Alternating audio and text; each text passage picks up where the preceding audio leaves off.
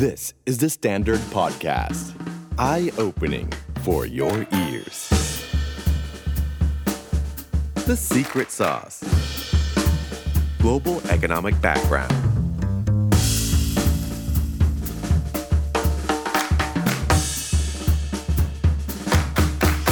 Global economic background ครับ ปูมหลังเศรษฐกิจโลก 4 ตอนแรกใครยังไม่ได้ฟังย้อนกลับไปฟังโดยด่วนครับ เพราะว่าเราพูดถึงภาพรวมของประวัติศาสตร์เศรษฐกิจโลก ที่เป็นลักษณะแบบ connecting dots คือเป็นที่มาที่ไป ว่าทำไมเศรษฐกิจโลกถึงเป็นอยู่ในปัจจุบันนี้ มหาอำนาจตอนนี้มันมีเส้นทางมาอย่างไรนะครับ 4 ตอนผ่านมาแล้ว ตอนที่ 5 ตอนนี้เราจะเริ่มเจาะเป็นประเทศประเทศ โดยเราจะเริ่มจากประเทศที่ผมเชื่อว่าหลายคนสนใจที่สุดประเทศหนึ่ง เพราะเป็นมหาอำนาจในปัจจุบันมาก ๆ กระทบกับวิธีการทำธุรกิจเรื่องวัฒนธรรมค่านิยม โดยเฉพาะในสังคมไทยนะครับ นั่นก็คือจีนครับ มังกรกำลังพังงาดขึ้นมา แย่งชิงความเป็นมหาอำนาจ เบอร์หนึ่งนำเดี่ยวของสหรัฐอเมริกา แต่ว่าบุคคลที่ผมจะพูดคุยด้วยครับเขาบอกเขาว่า จีนนั้นมีประวัติศาสตร์อันยาวนาน เคยเป็นคนป่วยแห่งเอเชีย และมีเส้นทางโลดแล่นที่น่าสนใจครับ เป็นประเทศที่หลายคนอาจจะไม่เคยมองมาก่อน ดูเป็นประเทศปิดๆ เรื่องของสิทธิมนุษยชนจะไม่ค่อยดีสักเท่าไหร่ แต่พอเขาเปิดประเทศขึ้นมา ทุกคนก็จะค้นพบเขาว่ามังกรตื่นขึ้นแล้ว และเมื่อมันตื่นขึ้นแล้ว การตวัดหางของมันจะไปกระทบคนอื่นมากมายนะครับ ตอนนี้ผู้เชี่ยวชาญของเราอยู่กับเราแล้วนะครับเฮยวิทย์สิทธิเบกินครับ สวัสดีครับเคนสวัสดีทุกท่านนะครับ โอ้สนุกมากเลยสี่ตอนที่ผ่านมา คนชอบเฮียมาก ๆ เลย ต้องบอกว่า เพราะว่าคำถามที่ดีนำไปสู่คำตอบที่ดีเสมอครับครับแต่ต้องบอกแบบนี้ว่ามันเป็นการที่ทำให้พวกเราทุกคนได้มา ผมดีใจนะทุกครั้งที่มาคุยรายการนี้ เราไม่ได้เห็นสิ่งที่เกิดขึ้นเหมือนกับสิ่งที่มันไม่มีเหตุไม่มีผลมาก่อนเนาะแล้ววันนี้จะได้คุยแล้วน่าสนใจมากครับคุยกับเคนอยู่นะท่านผู้ชมนะ แล้วก็คิดอยู่ว่าถ้าเราลงประเทศเนี่ยจะลงแบบไหนดี เพราะมันท้าทายนะฮะ ใช่ครับ ก็เลยมองแบบนี้ว่าเอากลุ่มประเทศผู้ชนะสงครามโลกครั้งที่สองไหมอืมเอากลุ่มประเทศผู้แพ้ไหมเอากลุ่มประเทศที่เริ่มต้นจากศูนย์ไหมน่าสนใจแล้วเราก็คุยกันว่าตอนที่หนึ่งเนี่ยซึ่งเฮียคิดว่าครบรถครับครับคือจีนครับ เพราะจีนต้องบอกว่าผ่านร้อนผ่านหนาวมาแทบทุกรูปแบบกว่าที่จะเป็นวันนี้ ครับ แต่เนื่องจากประวัติศาสตร์จีนมันยาวนานเหลือเกินนะครับ เฮียอยากจะเริ่ม ช่วงไหนที่เป็นจุดพลิกผันสำคัญทำให้เราเห็นภาพของเศรษฐกิจสมัยใหม่ครับเอ่อจะบอกว่าถ้าเราย้อนกลับไปสมัยโบราณเลยนะคครัรับบคงต้อง fast forward นะครับ 1978 นะครับ จากประวัติศาสตร์จีนตั้งแต่สมัยราชวงศ์เซี่ยราชวงศ์ซางเอิ่มเลียดก๊กชุนชิว เรามาที่ปี 1842 กันก่อนครับ ถามว่าเอ๊ะมันสำคัญยังไงใช่ง่ายมากเลยครับ มันเป็นปีที่จีนครับถูกเปิดหน้ากากเป็นครั้งแรก ว่าไม่ใช่พญามังกรอย่างที่หลายคนคิด แต่เป็นประเทศที่มีความใหญ่แต่ขนาด แต่ศักยภาพนั้นน้อยมาก การพิสูจน์ก็คือว่าพวกเขาพ่ายแพ้สงครามฝิ่นครับนะครับต่อจักรวรรดิบริติชหรือว่า British Empire ก็คืออังกฤษนี่แหละครับครับทั้งทั้งที่เราไปมองนะอังกฤษเกาะอังกฤษผมหมายถึงรวมไอร์แลนด์ด้วยเนี่ยขนาดเล็กกว่าประเทศไทยนะครับ แต่เหตุไฉนจึงสามารถที่จะเอาชนะพญามังกรได้นะครับซึ่งตรงนี้เป็นจุดพลิกผันครับ และทำให้เกิดสิ่งที่ก็เรียกกันว่า ศตวรรษแห่งความอัปยศของจีนคำว่าศตวรรษนี่มีความหมายว่ามากกว่า 100 ปีนะครับเป็นร้อยร้อยๆปีเลยเป็นร้อยร้อยๆปี เพราะฉะนั้นกว่าที่จีนในวันนี้ผมต้องบอกเขาเจ็บมาครบรถแล้วครับเดี๋ยวจะอธิบายความเจ็บมาครบรถก่อนที่จะมาถึงวันนี้ครับว่าเขาเป็นยังไงกันบ้าง แต่ก่อนที่จะไปปี 1842 ขอพูดถึงจุดเริ่มต้นของการเข้ามานะครับของชาวตะวันตกกันก่อนครับนะครับ ขอย้อนกลับไปอีกว่าสมัยยุคจักรวรรดิบริติชครับคในรับยุคนั้นก็แน่นอนแล้วครับว่า พวกเขาเนี่ยอยากจะมีการขยายจักรวรรดิมากมายอืมแล้วพวกเขาก็มองหนึ่งภูมิภาคครับ นั่นก็คือจีน โอ้โหต้าชิงนี่เราได้ยินจากพ่อค้ามานานแล้ว ไม่ว่าจะเป็นพ่อค้าอังกฤษ พ่อค้าดัตช์พ่อค้าโปรตุเกสบอกมันยิ่งใหญ่มาก ต้องบอกว่าสองชาตินั้นไปปักหมุดในการค้าขายทันสมัยมาก่อนนะฮะครับทีนี้ ทางด้านของราชสำนักที่ลอนดอนครับ ยุคนั้นเป็นยุคสมัยพระเจ้าจอร์จที่ครับ3นะครับพระเจ้าจอร์จก็บอกงี้คุยกับคณะรัฐมนตรีที่เวสต์มินสเตอร์ ไปดูไหมจีนเป็นยังไง นี่คือความเก่งของอังกฤษนะครับ ซึ่งเดี๋ยวเราจะเล่าในโอกาสต่อไปแล้วส่งคณะทูตไป แล้วไปดูซิว่าจักรพรรดิจีนน่ะเป็นยังไง ราชสำนักจีนใหญ่ขนาดไหนนะครับ ทูตคนนั้นมีชื่อว่าจอร์จแมคคาร์ทนีย์อ๋อ นะจอร์จแมคคาร์ทนีย์เนี่ยเป็นหัวหน้าคณะทูตฮะแล้วก็มีสองพี่น้องสตอนตันควบไปด้วยสองพี่น้องคนนี้เนี่ยมาจากบริษัทบริษัท East India Company นะครับแล้วก็รวมทีมกันไปเป็นทีมคณะทูต ทีนี้ปกติแล้วคนจีนเวลาจะไปอ่าเริ่มทำการค้าขายให้ต่างชาติเขาเริ่มที่ภาคใต้ครับนะครับทางด้านแมคคาร์ทนี่ก็บอกกับข้าหลวงชาวจีนบอกว่าข้าอยากที่จะเข้าเฝ้าจักรพรรดิเฉียนหลง ก็คือจักรพรรดิองค์ที่ 4 ของราชวงศ์ชิง บอกได้ แต่ท่านจะต้องปฏิบัติเหมือนกัน กับประเทศราชอื่น ๆ ของต้าชิง โอ้โหพูดแบบนี้จักรวรรลดเกรดลดเกรดจักรวรรดิอังกฤษก็ ปฏิบัติไงวะอ้าวไม่เป็นไร ขอให้ไปเข้าเฝ้าดูนะฮะทางด้านของเอิ่มแมคเอิ่มแมคคาร์ทนี่เนี่ยอยู่ทางตอนใต้ครับท่านจะต้องขึ้นไปทางเหนือข้ามกำแพงเมืองจีน แล้วไปที่พระราชวังเฉิงเต๋อเฉิงเต๋อเป็นพระราชวังฤดูร้อนนะครับ อันนี้จะอยู่นอกกำแพงเมืองจีนครับเป็นที่ที่จักรพรรดิเนี่ยเขาใช้ในการล่าสัตว์ครับ และประเทศสราต่างๆ เช่น มองโกลนะครับเอิ่มแล้วก็ชาติต่างๆ ซึ่งอยู่บริเวณดังกล่าว ซินเจียงใครก็ตามแต่ต้องไปถวายบรรณาการที่จุดนั้นอ๋อปฏิบัติเยี่ยงประเทศสราชเอ้า อังกฤษบอกไม่เป็นไรแล้วฮะไปยอมข้ามเมืองจีนไประหว่างทางครับ พวกเขาทำอะไรรู้ไหมฮะครับก่อนที่จะไปถึงสงครามฝิ่น พื้นฐานมันอยู่ที่ปีนั้นแหละครับ 1793 ส่งคนสเก็ตรูปไปด้วย วาดรูปแผนที่บันทึกเก็บข้อมูลภูมิประเทศไปเรื่อยๆว่าจีนหน้าตาเป็นอย่างไร ระหว่างที่เดินทางระหว่างที่ขึ้เดิไปนรื่อยทางเก่งไหมครับ knowledge is king นะครับซึ่งชาวตะวันตกรู้ ไปปั๊บ เจ้าหน้าที่ฝ่ายการทูตบอกว่า ท่านแมคคาร์ทนี่ ท่านไปแล้วเนี่ยสิ่งที่ท่านจะต้องทำเนี่ยท่านต้องคุกเข่า แล้วทำสิ่งที่เรียกว่าโค่วโถวๆคืออะไรฮะคุกเข่าแล้วเอาหน้าผากเนี่ยไปเอ่อโขกอยู่กับพื้น เป็นการเคารพขั้นสูงสุดแมคคาร์ทนี่ก็งง ขอโทษนะกับพระเจ้าจอร์จกูยังไม่เคยทำอย่างนี้เลยทางด้านราชสำนักจีนก็บอกว่าท่านลองไปคิดดูถ้าไม่งั้นก็ไม่ต้องเข้าเฝ้า ที่สุดครับแมคคาร์ทนี่ไปคุยกับพ่อค้าครับสองชาติคือดัตช์กับโปรตุเกสทำไปเหอะไม่เป็นไรหรอกถ้าไม่งั้นท่านก็ค้าขายไม่ได้ทำไมตอนนั้นเอิ่มราชสำนักจีนจึงดูยิ่งใหญ่มากเลยทำไมทำไมฝั่งสหราชอาณาจักรหรืออังกฤษในเวลานั้นน่ะถึงยอมอะอืมเอ่อเคนถามได้ดีมากครับ เพราะว่าต่างฝ่ายต่างไม่รู้จักกันครับอ๋อ และชื่อเสียงของจีนครับ ประเทศที่มีพัฒนาการมา 5,000 กว่าปีครับคนทั้งหมดพูดภาษาเดียวกันมีความหมายว่า unity เพราะถ้าเกิดว่าเคนลองไปดูที่ยุโรปนะครับ ถ้าพื้นที่ใหญ่เท่าจีน คือใหญ่ประมาณสักเอิ่ม8ล้านตารางกิโลเมตร คือประมาณ 19 เท่าของบ้านเราเนี่ย คงจะพูดกันประมาณร้อยภาษาถูกไหมฮะเขาเลยบอก โอ้โห จีนนี่ขนาดยิ่งใหญ่มาก ประชาชนเป็นเอกภาพพูดภาษาเดียวกันทั้งหมด เพราะฉะนั้นอังกฤษเองก็ไม่รู้ครับว่าจีนเป็นยังไง ได้ยินมาจากพ่อค้าใช่แล้ วว่ายิ่งใหญ่มากก็เลยยอมทำก็ก็ไปปั๊บก็บอกว่า เพื่อเป็นการรักษาศักดิ์ศรีของประมุขของเราคือพระเจ้าจอร์จที่สามครับเราจะไม่เราจะไม่มีการโขกศีรษะกับพื้น เราขอทำมากที่สุดเลยคือ genuflect เจนูเฟล็กแปลว่าอะไรอะเคนเคยเห็นไหมเวลาที่เอิ่มคนอังกฤษเนี่ยเขารับการแต่งตั้งเป็นทันเซอร์เป็นอัศวินครับเขาจะมีการคุกเข่าเข่าเดียวอ่าอะแล้วก็โค้งคำนับ นั่นคือ genuflect เขาบอกว่า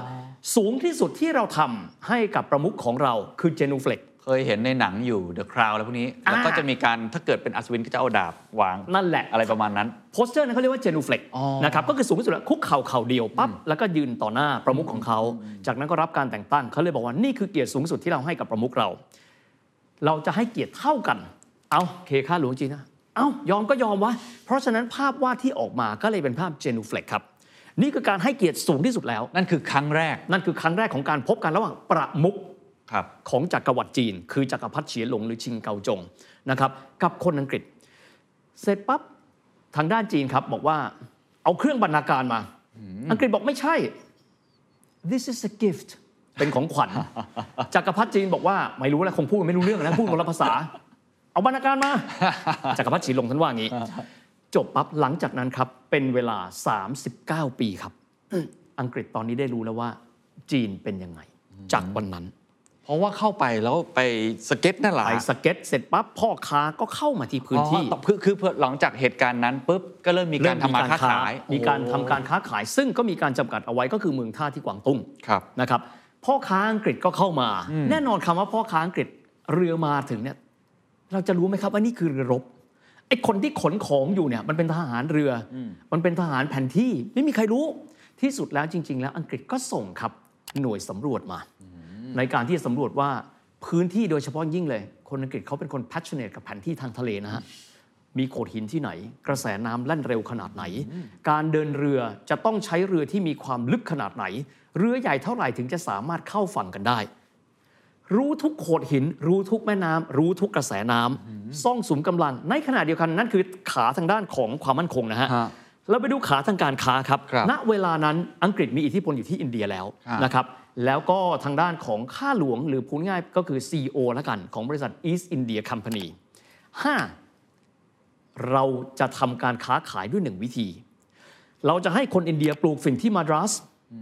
และจากนั้นเราจะขนฝิ่นพวกเนี้ยมาขายที่จีน นะฮะนี่คือจุดเริ่มต้นสงครามฝิ่นนะฮะคนคนนั้นก็คือคล Clive of England ครับก็คือหนึ่งในคนบุคคลที่มีอิทธิพลมากนะครับของอังกฤษในบริษัท East India ครับดังนั้นเมื่อส่งฝิ่นเข้าไปขายครับจักรพรรดิต้าชิง และราชสำนักต้าชิงที่ปักกิ่งบอกว่า มันกำลังจะมอมเมาคนของเรา ตอนนั้นฝิ่นถือว่าเป็นยาเสพติดหรือยังครับเป็นยาเสพติดแล้วครับคือถ้าเกิดว่าสูบในปริมาณน้อยไม่เป็นไร แต่หลังจากที่ได้มีการเปิดฟรีเทรดให้กับอังกฤษแล้วเนี่ยอังกฤษส่งฝิ่นเข้ามาขายครับ ไม่ใช่ฝิ่นบ้านตัวเองนะฮะ ส่งฝิ่นที่ตัวเองบังคับให้คนอินเดียปลูกที่มาดรัส ครับจากนั้นส่งมาขายที่กวางตุ้งครับ ความตั้งใจของคนอังกฤษคืออะไรฮะค้าขายครับ ค้าขายอย่างเดียว ค้าขายอย่างเดียวคือเอาแค่กำไร แต่ต้องไม่ลืมว่าคนเสพฟินนะครับ พวกเราคงไม่เคยเสพนะฮะ แต่อาการของมันก็คือว่าจะง่วงเหงาหาวนอนมันจะซึมเศร้า ราชสำนักต้าชิงตอนนั้นน่ะเป็นรุ่นเอ่อหลานของจักรพรรดิเฉียนหลงไปแล้ว ก็คือเฉียนหลงเจียชิ่ง จากนั้นก็เป็นจักรพรรดิเต้ากวง จักรพรรดิเต้ากวงก็ คนจีนติดฝิ่นเยอะไปแล้ว แม้กระทั่งข้าราชบริพารในราชสำนักก็ติดฝิ่นง่วงเหงาหาวนอนบอก มันเป็นการทำลายความมั่นคง อย่ากันนั้นเลย ไปยึดฝิ่นแม่งมาให้หมด แล้วเผาแม่งให้หมด ส่งคนชื่อหลินเจ๋อสวีไปทำการที่จะยึดฝิ่นทั้งหมด คนอังกฤษรู้สึกไงฮะฮะคนอังกฤษก็เฮ้ยอยู่ดีๆเราโดนยึดฝิ่นหมดเลยนี่มันสงนี่มันสินค้าของพวกเราอ่าคนอังกฤษไม่รู้จะทำยังไงนะครับ ตอนนั้นหนึ่งในแม่ทัพเรือของอังกฤษซึ่ง อยู่บริเวณชายฝั่ง บอกแบบนี้บอกกับทางพ่อค้าอังกฤษ เฮ้ย ช่วยทำจดหมายฉบับหนึ่งได้ไหมว่าไอ้ของที่จีนเผาไปอะเผานี่แบบเอาเอาทูตานุทูตมาดูนะฮะไอ้ของที่จีนเผาของเราไปทั้งหมดเนี่ยบอกว่ามันเป็นสินค้าของ British Empire พอค้าอังกฤษบอก บ้าหรือเปล่านี่นี่มันของของเรา เขียนไปเดี๋ยวนี้ ถ้าคุณต้องการเงินคืน ไม่เขียน เพราะมันเป็นของเราไม่ใช่ของรัฐ อยู่ดีๆรัฐมาบอกได้ไงครับอืมอืมอืมเสร็จปั๊บพ่อค้าอังกฤษบอกท่านจะหาโอกาสใช่ไหมประกาศสงครามกับจีน ใช่ จากนั้นก็เลยมีการทำจดหมายเป็นที่เรียบร้อย และหลังจากนั้นอังกฤษเองครับจำเป็นต้องมีการไปขอนะครับเอ่อพระราชานุญาตจากพระราชินีวิกตอเรียในเวลานั้น บอกว่าฝ่าบาทเราต้องการที่จะเปิดสงครามกับจีน เพราะว่าจีนทำลาย ฝิ่นซึ่งเป็นสินค้าของพวกเรา เราต้องการส่งทัพเรือไป พระราชินีวิกตอเรียท่านก็บอกว่าอ้าวไปขออนุญาตจากสภาสิ ถ้าสภาโอเค พวกท่านก็เตรียม แล้วพวกท่านก็จัดการ เพราะจีนจะต้องได้รับ lesson ในเรื่องของ free trade โอเค จากนั้นเข้าไปในสภาอังกฤษนะครับ เข้าไปในสภาอังกฤษแน่นอนครับ คนอังกฤษไม่เคยมาเมืองจีนนะครับ คนอังกฤษก็ก็คุยกัน เป็นไดอะล็อกที่น่าสนใจมากครับ คนอังกฤษกลุ่มหนึ่งบอกว่า they have been together for 5,000 years they spoke the same language for 5,000 years they have been extremely strong อ้าวอ่าแข็งแกร่งมาก อยู่มาตั้ง 5,000 ปี อีกพวกบอกว่า ไม่ใช่ผมอะไปมาแล้ว ผมไปดูกับตาตัวเอง ก็เลยเรียกไอ้พ่อค้านี่แหละครับ เข้าไป แล้วพ่อค้าก็อธิบายให้ฟังว่าจริง ๆ แล้วจีนเป็นอย่างไร แล้วก็มีการซัมมอนคือการเรียกนะครับแม่ทัพเรือที่เคยไปที่นั่น แล้วมีการทำแผนที่ บอกว่าได้ข่าวว่าจีนเนี่ยมีเรือรบเนี่ยหลายพันลำแล้วเราจะชนะได้หรือ Admiral หรือว่าจอมพลเรือของอังกฤษในเวลานั้นก็คือเออทางด้านราชนาวีของอังกฤษบอกแบบนี้เรือรบเขาห้าพันลำอะมันไม่ต่างกับเรือประมงเลยและแผนที่ที่เรามี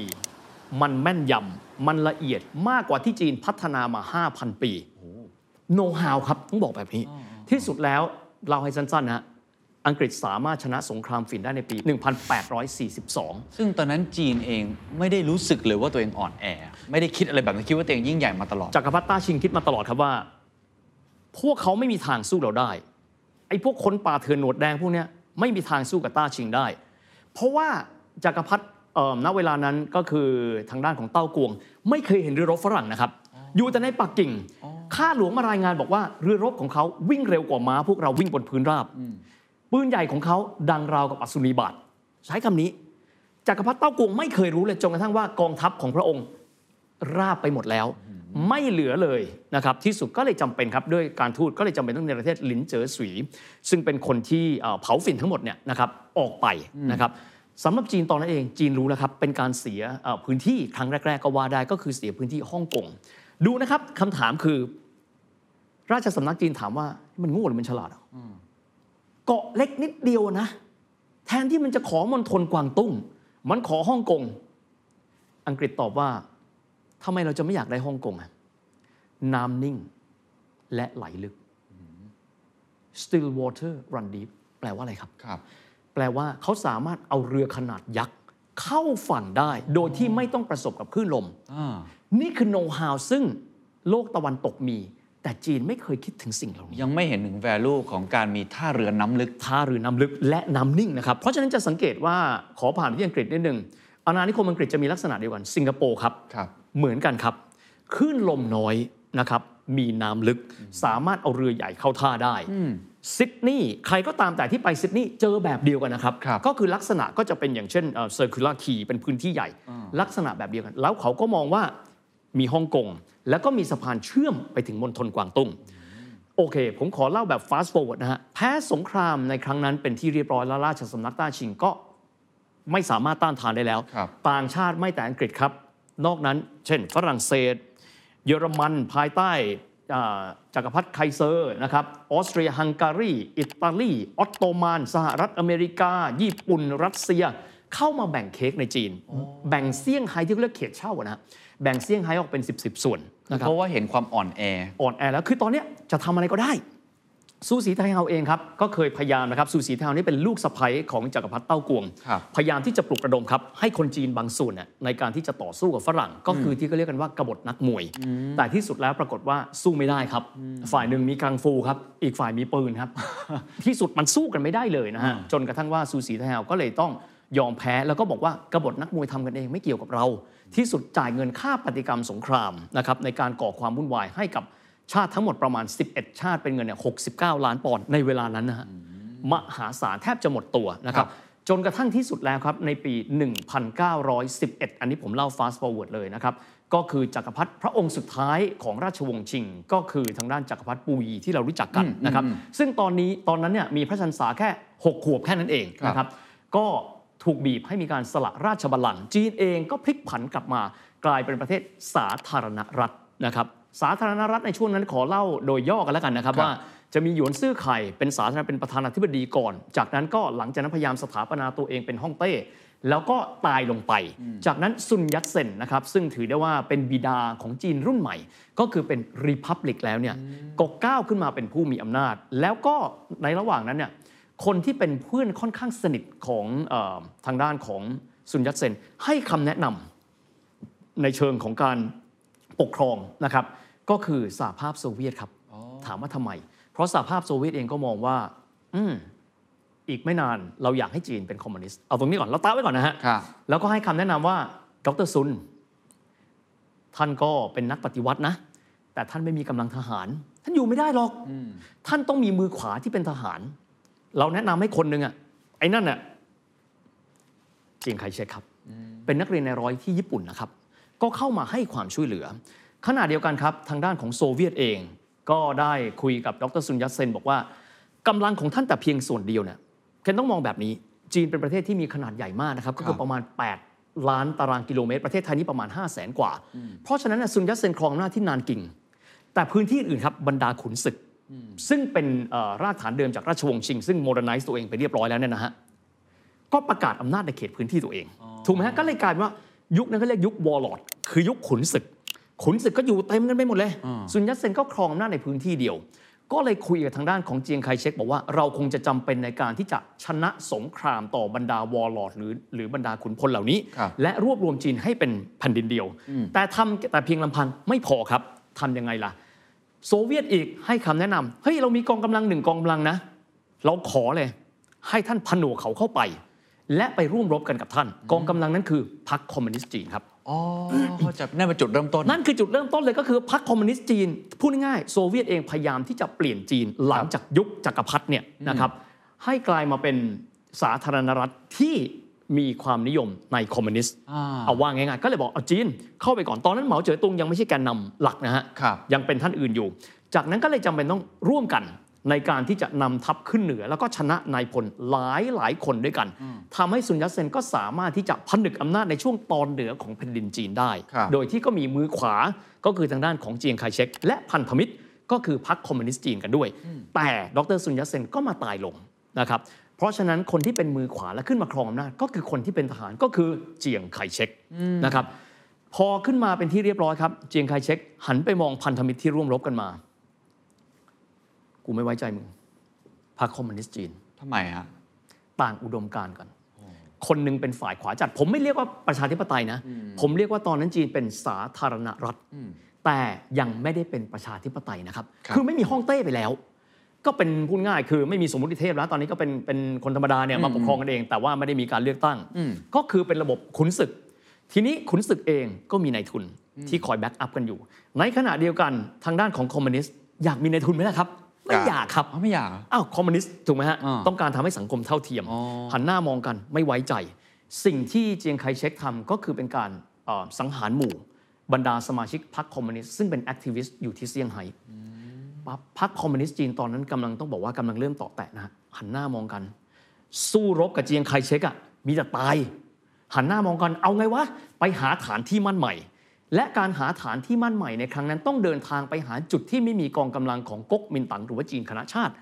ก็คือจีนของเจียงไคเชก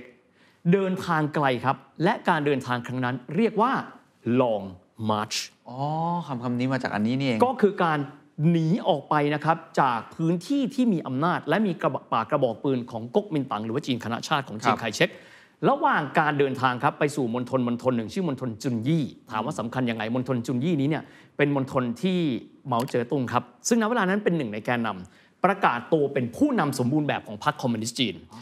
จากนั้นเดินทางปั๊บนะครับเฉียงเข้ามาตอนในของประเทศขึ้นเหนือไปยังมณฑลสานซีแล้วไปตั้งที่มั่นที่นั่น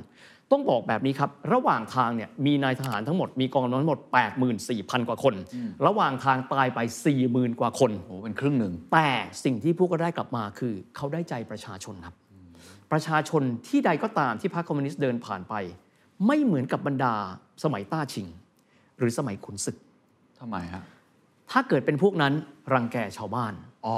ทำร้ายชาวบ้านอ่าข่มเหงน้ำใจชาวบ้าน คอมมิวนิสต์ไม่ใช่ครับ คอมมิวนิสต์บอก พวกท่านเราเป็นปรากฏการณ์ใหม่ เราอยากให้พวกท่านมาจับมือกับเรา แล้วเราเป็นส่วนเดียวกัน เพราะฉะนั้นระหว่าง Long March ต้องบอกนี่นะครับ Long March ชื่อภาษาจีนคือฉางเจิง เลยถูกตั้งชื่อเป็นพวกบรรดาจรวดที่ออกไปท่องอวกาศของจีน จนปัจจุบันคือฉางเจิง rocket เนี่ยโอ้ใช้ชื่อนี้เพราะเขารู้สึกเขาภูมิใจมากเพราะมันเป็นการซื้อใจประชาชนด้ซื้อใจประชาชนด้วย แล้วก็กองกำลังเขาก็เริ่มต้นแข็งแกร่งขึ้นเรื่อยๆครับแล้วก็ขึ้นไปตั้งกองกำลัง พร้อมเมื่อไหร่เราจะปะทะกัน เข้าใจครับพี่วิทย์เบรกตรงนี้นิดหนึ่งครับ อยากทราบตอนที่เปลี่ยนระบอบการปกครองอืมจากจักรพรรดิอืมใช่ไหมครับ มาเป็นไอสาธารณรัฐเนี่ยอืมตอนนั้นสังคมจีนมันเปลี่ยนเยอะไหมครับ มากมายขนาดไหน หรือว่ายังอยู่ในช่วงตะลุมบอลต่างอ่าต้องบอกแบบนี้ครับว่าคงจะไม่ได้มีคนจีนคนจีนเอง ไม่ได้รู้สึกสัมผัสกับอะไรมากมายๆอ๋อเหรอฮะนะครับต้องยอมรับว่า อำนาจของทางการจีนเอง ราชสำนักจีนเองอ่อนแอลงไปเรื่อย ๆ อยู่แล้ว มันไม่เหมือนเดิมอีกต่อไปแล้ว และสิ่งที่พวกเขาเห็นก็คือว่า พวกเขาก็ยังไม่มีข้าวกินเหมือนเดิม ต้องบอกแบบนี้การเปลี่ยนแปลงทางการเมืองโดยที่เศรษฐกิจยังไม่พร้อม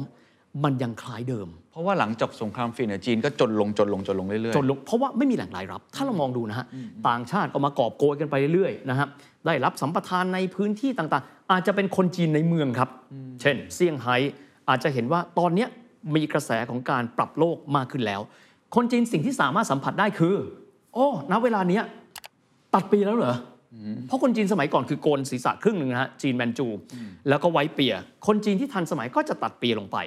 นะครับในผมใช้คำว่าเป็น cosmetic change เปลี่ยนแบบผิวๆอะคนจีนยังไม่ค่อยรู้อะไร แต่ถ้าจะมีการเปลี่ยนแปลงและมีความเกี่ยวข้องกับวัฒนธรรมคือ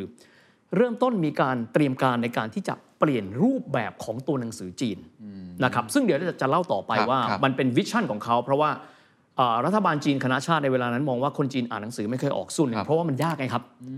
ตัวหนังสือขีดมันเยอะเหลือเกิน เพราะฉะนั้นก็เลยหาวิธีการในการ reform หรือปฏิรูปการศึกษาให้มันง่ายขึ้นครับหลังจากตอนที่เป็นสาธารณรัฐ แล้วรัสเซียก็เห็นอืมแล้วก็อยากจะอ่าแผ่อิทธิพลเรื่องของคอมมิวนิสต์เข้ามา แล้วฝั่งประชาธิปไตยล่ะครับอืมที่ตอนแรกมียุโรปเข้ามาเต็มไปหมดเลยเขาไม่คิดแบบนั้นบ้างเหรอครับอ่า เขาเข้าไปในจีนเพื่อที่จะตักตวงครับ ต้องต้องยอมรับนะครับว่าเขาไม่ได้เข้าไปเพื่อที่จะรีฟอร์มประเทศจีน พวกเขารู้ว่าเป็นพื้นที่ที่มีทรัพยากรมหาศาล ลองคิดแบบนี้ ถ้าดูเอาเฉพาะญี่ปุ่นอย่างเดียวนะครับครับญี่ปุ่นมองเลย จีนคืออะไร จีนคือแบตเตอรี่ของเรา ผมเรียกอย่างนี้เพราะว่าอะไรครับ พื้นที่ทางตอนเหนือมีอะไรเอ่ย มีถ่านหิน มีน้ำมัน พวกเขามองเลยว่า ถ้าเราจะเป็นจักรวรรดิ จักรวรรดิญี่ปุ่น เราจะต้องมีแบตเตอรี่ และนั่นคือเราต้องมีเชื้อเพลิง และนั่นอยู่ที่พื้นที่ทางตอนเหนือ แต่ละประเทศก็จะสนใจไม่เหมือนกัน เพราะฉะนั้นไม่มีใครมีมีความหวังดีกับจีนนะฮะเหรอฮะทุกคนรู้แค่ว่าคนป่วยอย่างเอเชีย แต่ทรัพยากรเยอะเหลือเกิน เราอยากได้อะไร เราก็หยิบเราก็ฉวยเออมันก็เลยกลายเป็นแบบนั้น แล้วทำไมรัสเซียเห็นอีกแบบอะฮะเพราะโหเคนถามได้ดีมาก ถ้าเรามองย้อนกลับไปนะฮะสมัยเนี่ย ที่ผมได้บอกไปคือสิ้นสุดระบอบจักรพรรดิเนี่ยนะครับก็คือในปี 1911ครับนะครับ ในปี 1911 ถ้าเรามองดูอีกไม่กี่ปี ก็คือการล้มราชวงศ์โรมานอฟอ๋ออ่าเพราะฉะนั้นในช่วงนั้นคือจากรัสเซียเป็นสหภาพโซเวียตอ่าอ่าอ่านะเมื่อรัสเซียเป็นสหภาพโซเวียตก็มีความหมายพวกเขาต้องคิดแล้วว่า เป็นแค่คอมมิวนิสต์รัฐเดียวบนโลกนี้นะฮะเฮ้ย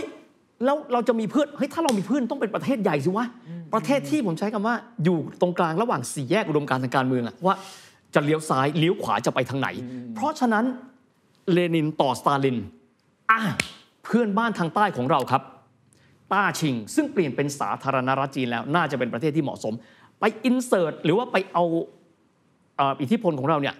เข้าไปเตรียมการในการ transform ให้จีนกลายเป็นคอมมิวนิสต์กันด้วย โอ้ เข้าใจแล้วอะทีนี้เรากลับมาที่เฮยวิทค้างเอาไว้ตอนอธิบายว่าตอนนั้นเริ่มมีลองมาร์ชอืมแล้วก็ได้ใจแล้วอืมตอนนั้นมีชื่อของเหมาเจ๋อตุงมาแล้ว แล้วหลังจากนั้นมันเกิดการปะทะกันหรือการสู้กันยังไงต่อครับหลังจากนั้นเนี่ยนะครับทั้งสองฝ่ายเตรียมขึ้นแล้วถูกไหมฮะแต่แน่นอนคอมมิวนิสต์เนี่ยสู้ไม่ได้หรอกเพราะอ่อนแอกว่า อีกฝ่ายต้องยอมรับว่าเป็นกองกำลังอำนาจรัฐนะครับอ่ากองกำลังอำนาจรัฐมีความหมายว่า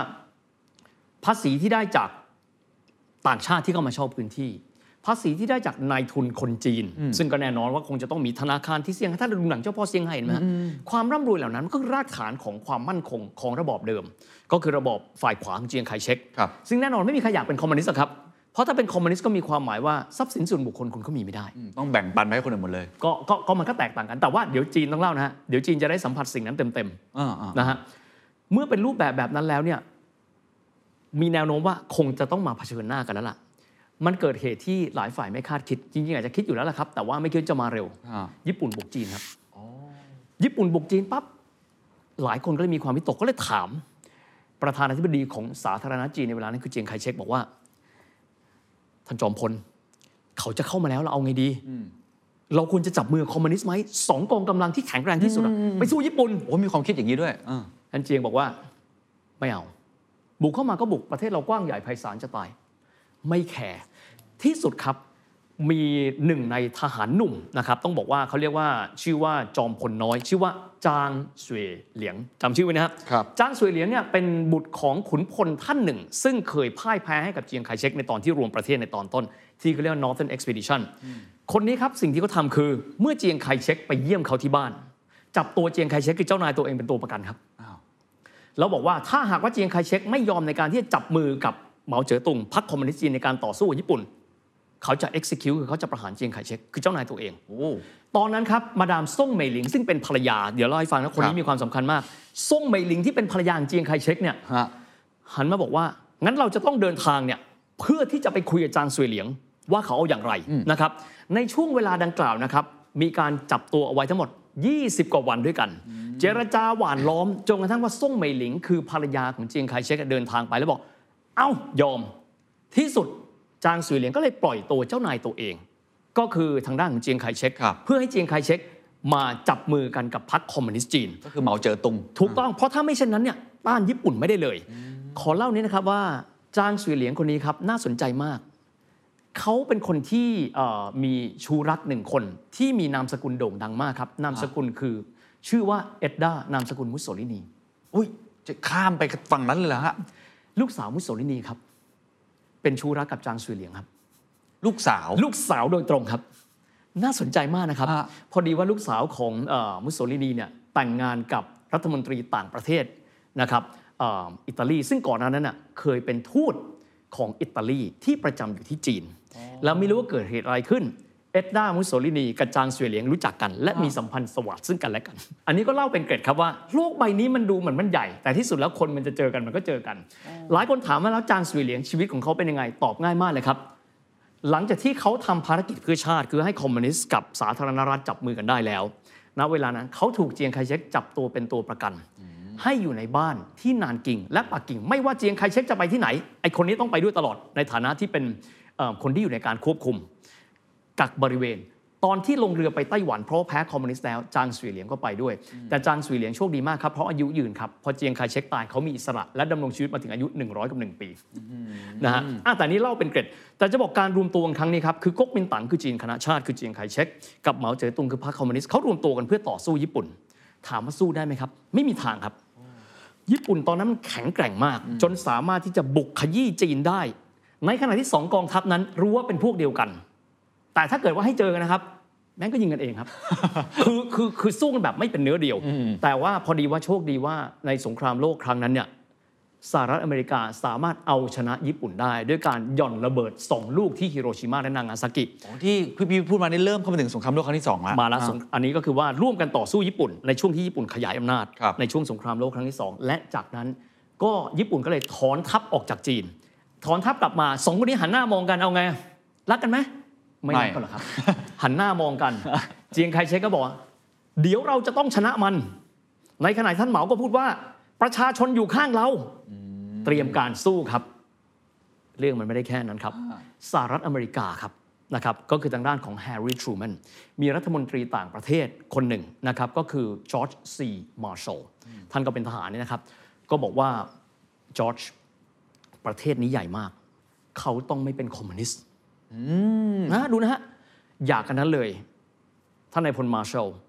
ท่านเดินทางไปพูดคุยกับเขาทั้งสองคนได้ไหม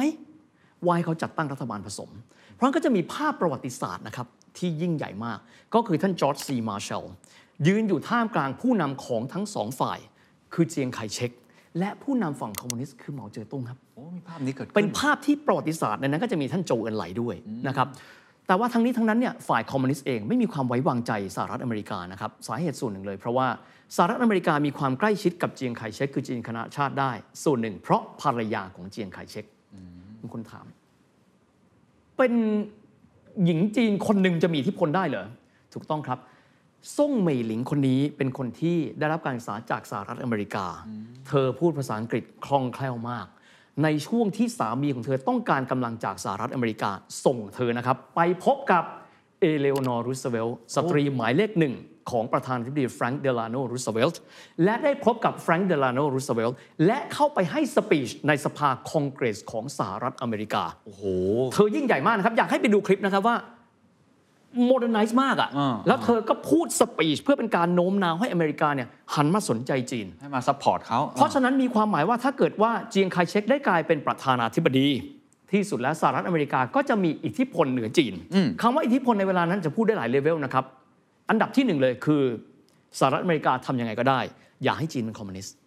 ถูกไหมฮะถูกครับ ที่สุดแล้วจอร์จซีมาร์แชลก็เลยมาพรรคคอมมิวนิสต์ไม่ไว้วางใจครับ ทางด้านของเจียงไคเชกบอกว่า ก็พอได้ แต่ท่านไปคุยกับเหมาก่อนไหมว่าเหมาเจ๋อตุงจะว่ายังไงเหมาเจ๋อตุงไม่ต้องพูดเลยครับ ชัดเจนทำไมเราเนี่ยซึ่งมีอุดมการณ์แตกต่างกันโดยสิ้นเชิง เราจะต้องมาอยู่ด้วยกัน ที่สุดจอร์จซีมาร์แชล ต้องกลับสหรัฐอเมริกา แล้วไปบอกกับประธานาธิบดีในเวลานั้น คือแฮร์รี่ทรูแมนท่านประธานาธิบดี ภารกิจนี้ล้มเหลวนะครับและหลังจากนั้นสหรัฐอเมริกาไม่เคยคุยกับจีนในระดับผู้นำต่อผู้นำมาต่อมาอีก 42 ปีนะครับโอ้ล้มเหลวในภารกิจนั้น ล้มเหลวในภารกิจนั้น เพราะว่าไม่สามารถที่จะทำให้ประเทศที่ใหญ่ที่สุดแห่งหนึ่งในโลกเนี่ยครับอยู่ข้างโลกเสรีได้ ผ่านครับการจัดตั้งรัฐบาลผสมอ่า เมื่ออเมริกาไปเกิดอะไรขึ้นครับฮะรบกันต่อเลยครับ ยังไม่จบครับฮะยังไม่จบรบกันต่อ รบไปรบมาอย่างที่ได้บอกนะครับ ทางด้านของเจียงไคเชกคือก๊กมินตั๋งอะยิ่งรบกองทัพยิ่งเล็ก เพราะประชาชนไม่ให้การสนับสนุน แม้ว่าจะเป็นฝั่งภาครัฐเองก็ตามทีไม่สนใจ คือไปที่ไหนปั๊บฆ่า สมมตินะฮะโอ้อยากได้เสบียงยึด ในขณะที่ฝั่งเหมาครับ ไม่ใช่ครับ โอ้อาซิมบ้านซิมอยู่เป็นยังไงบ้างมาอยู่เป็นพรรคร่วมคอมมิวนิสต์กับเรา วิธีการมันแตกต่างกันครับ ที่สุดแล้ว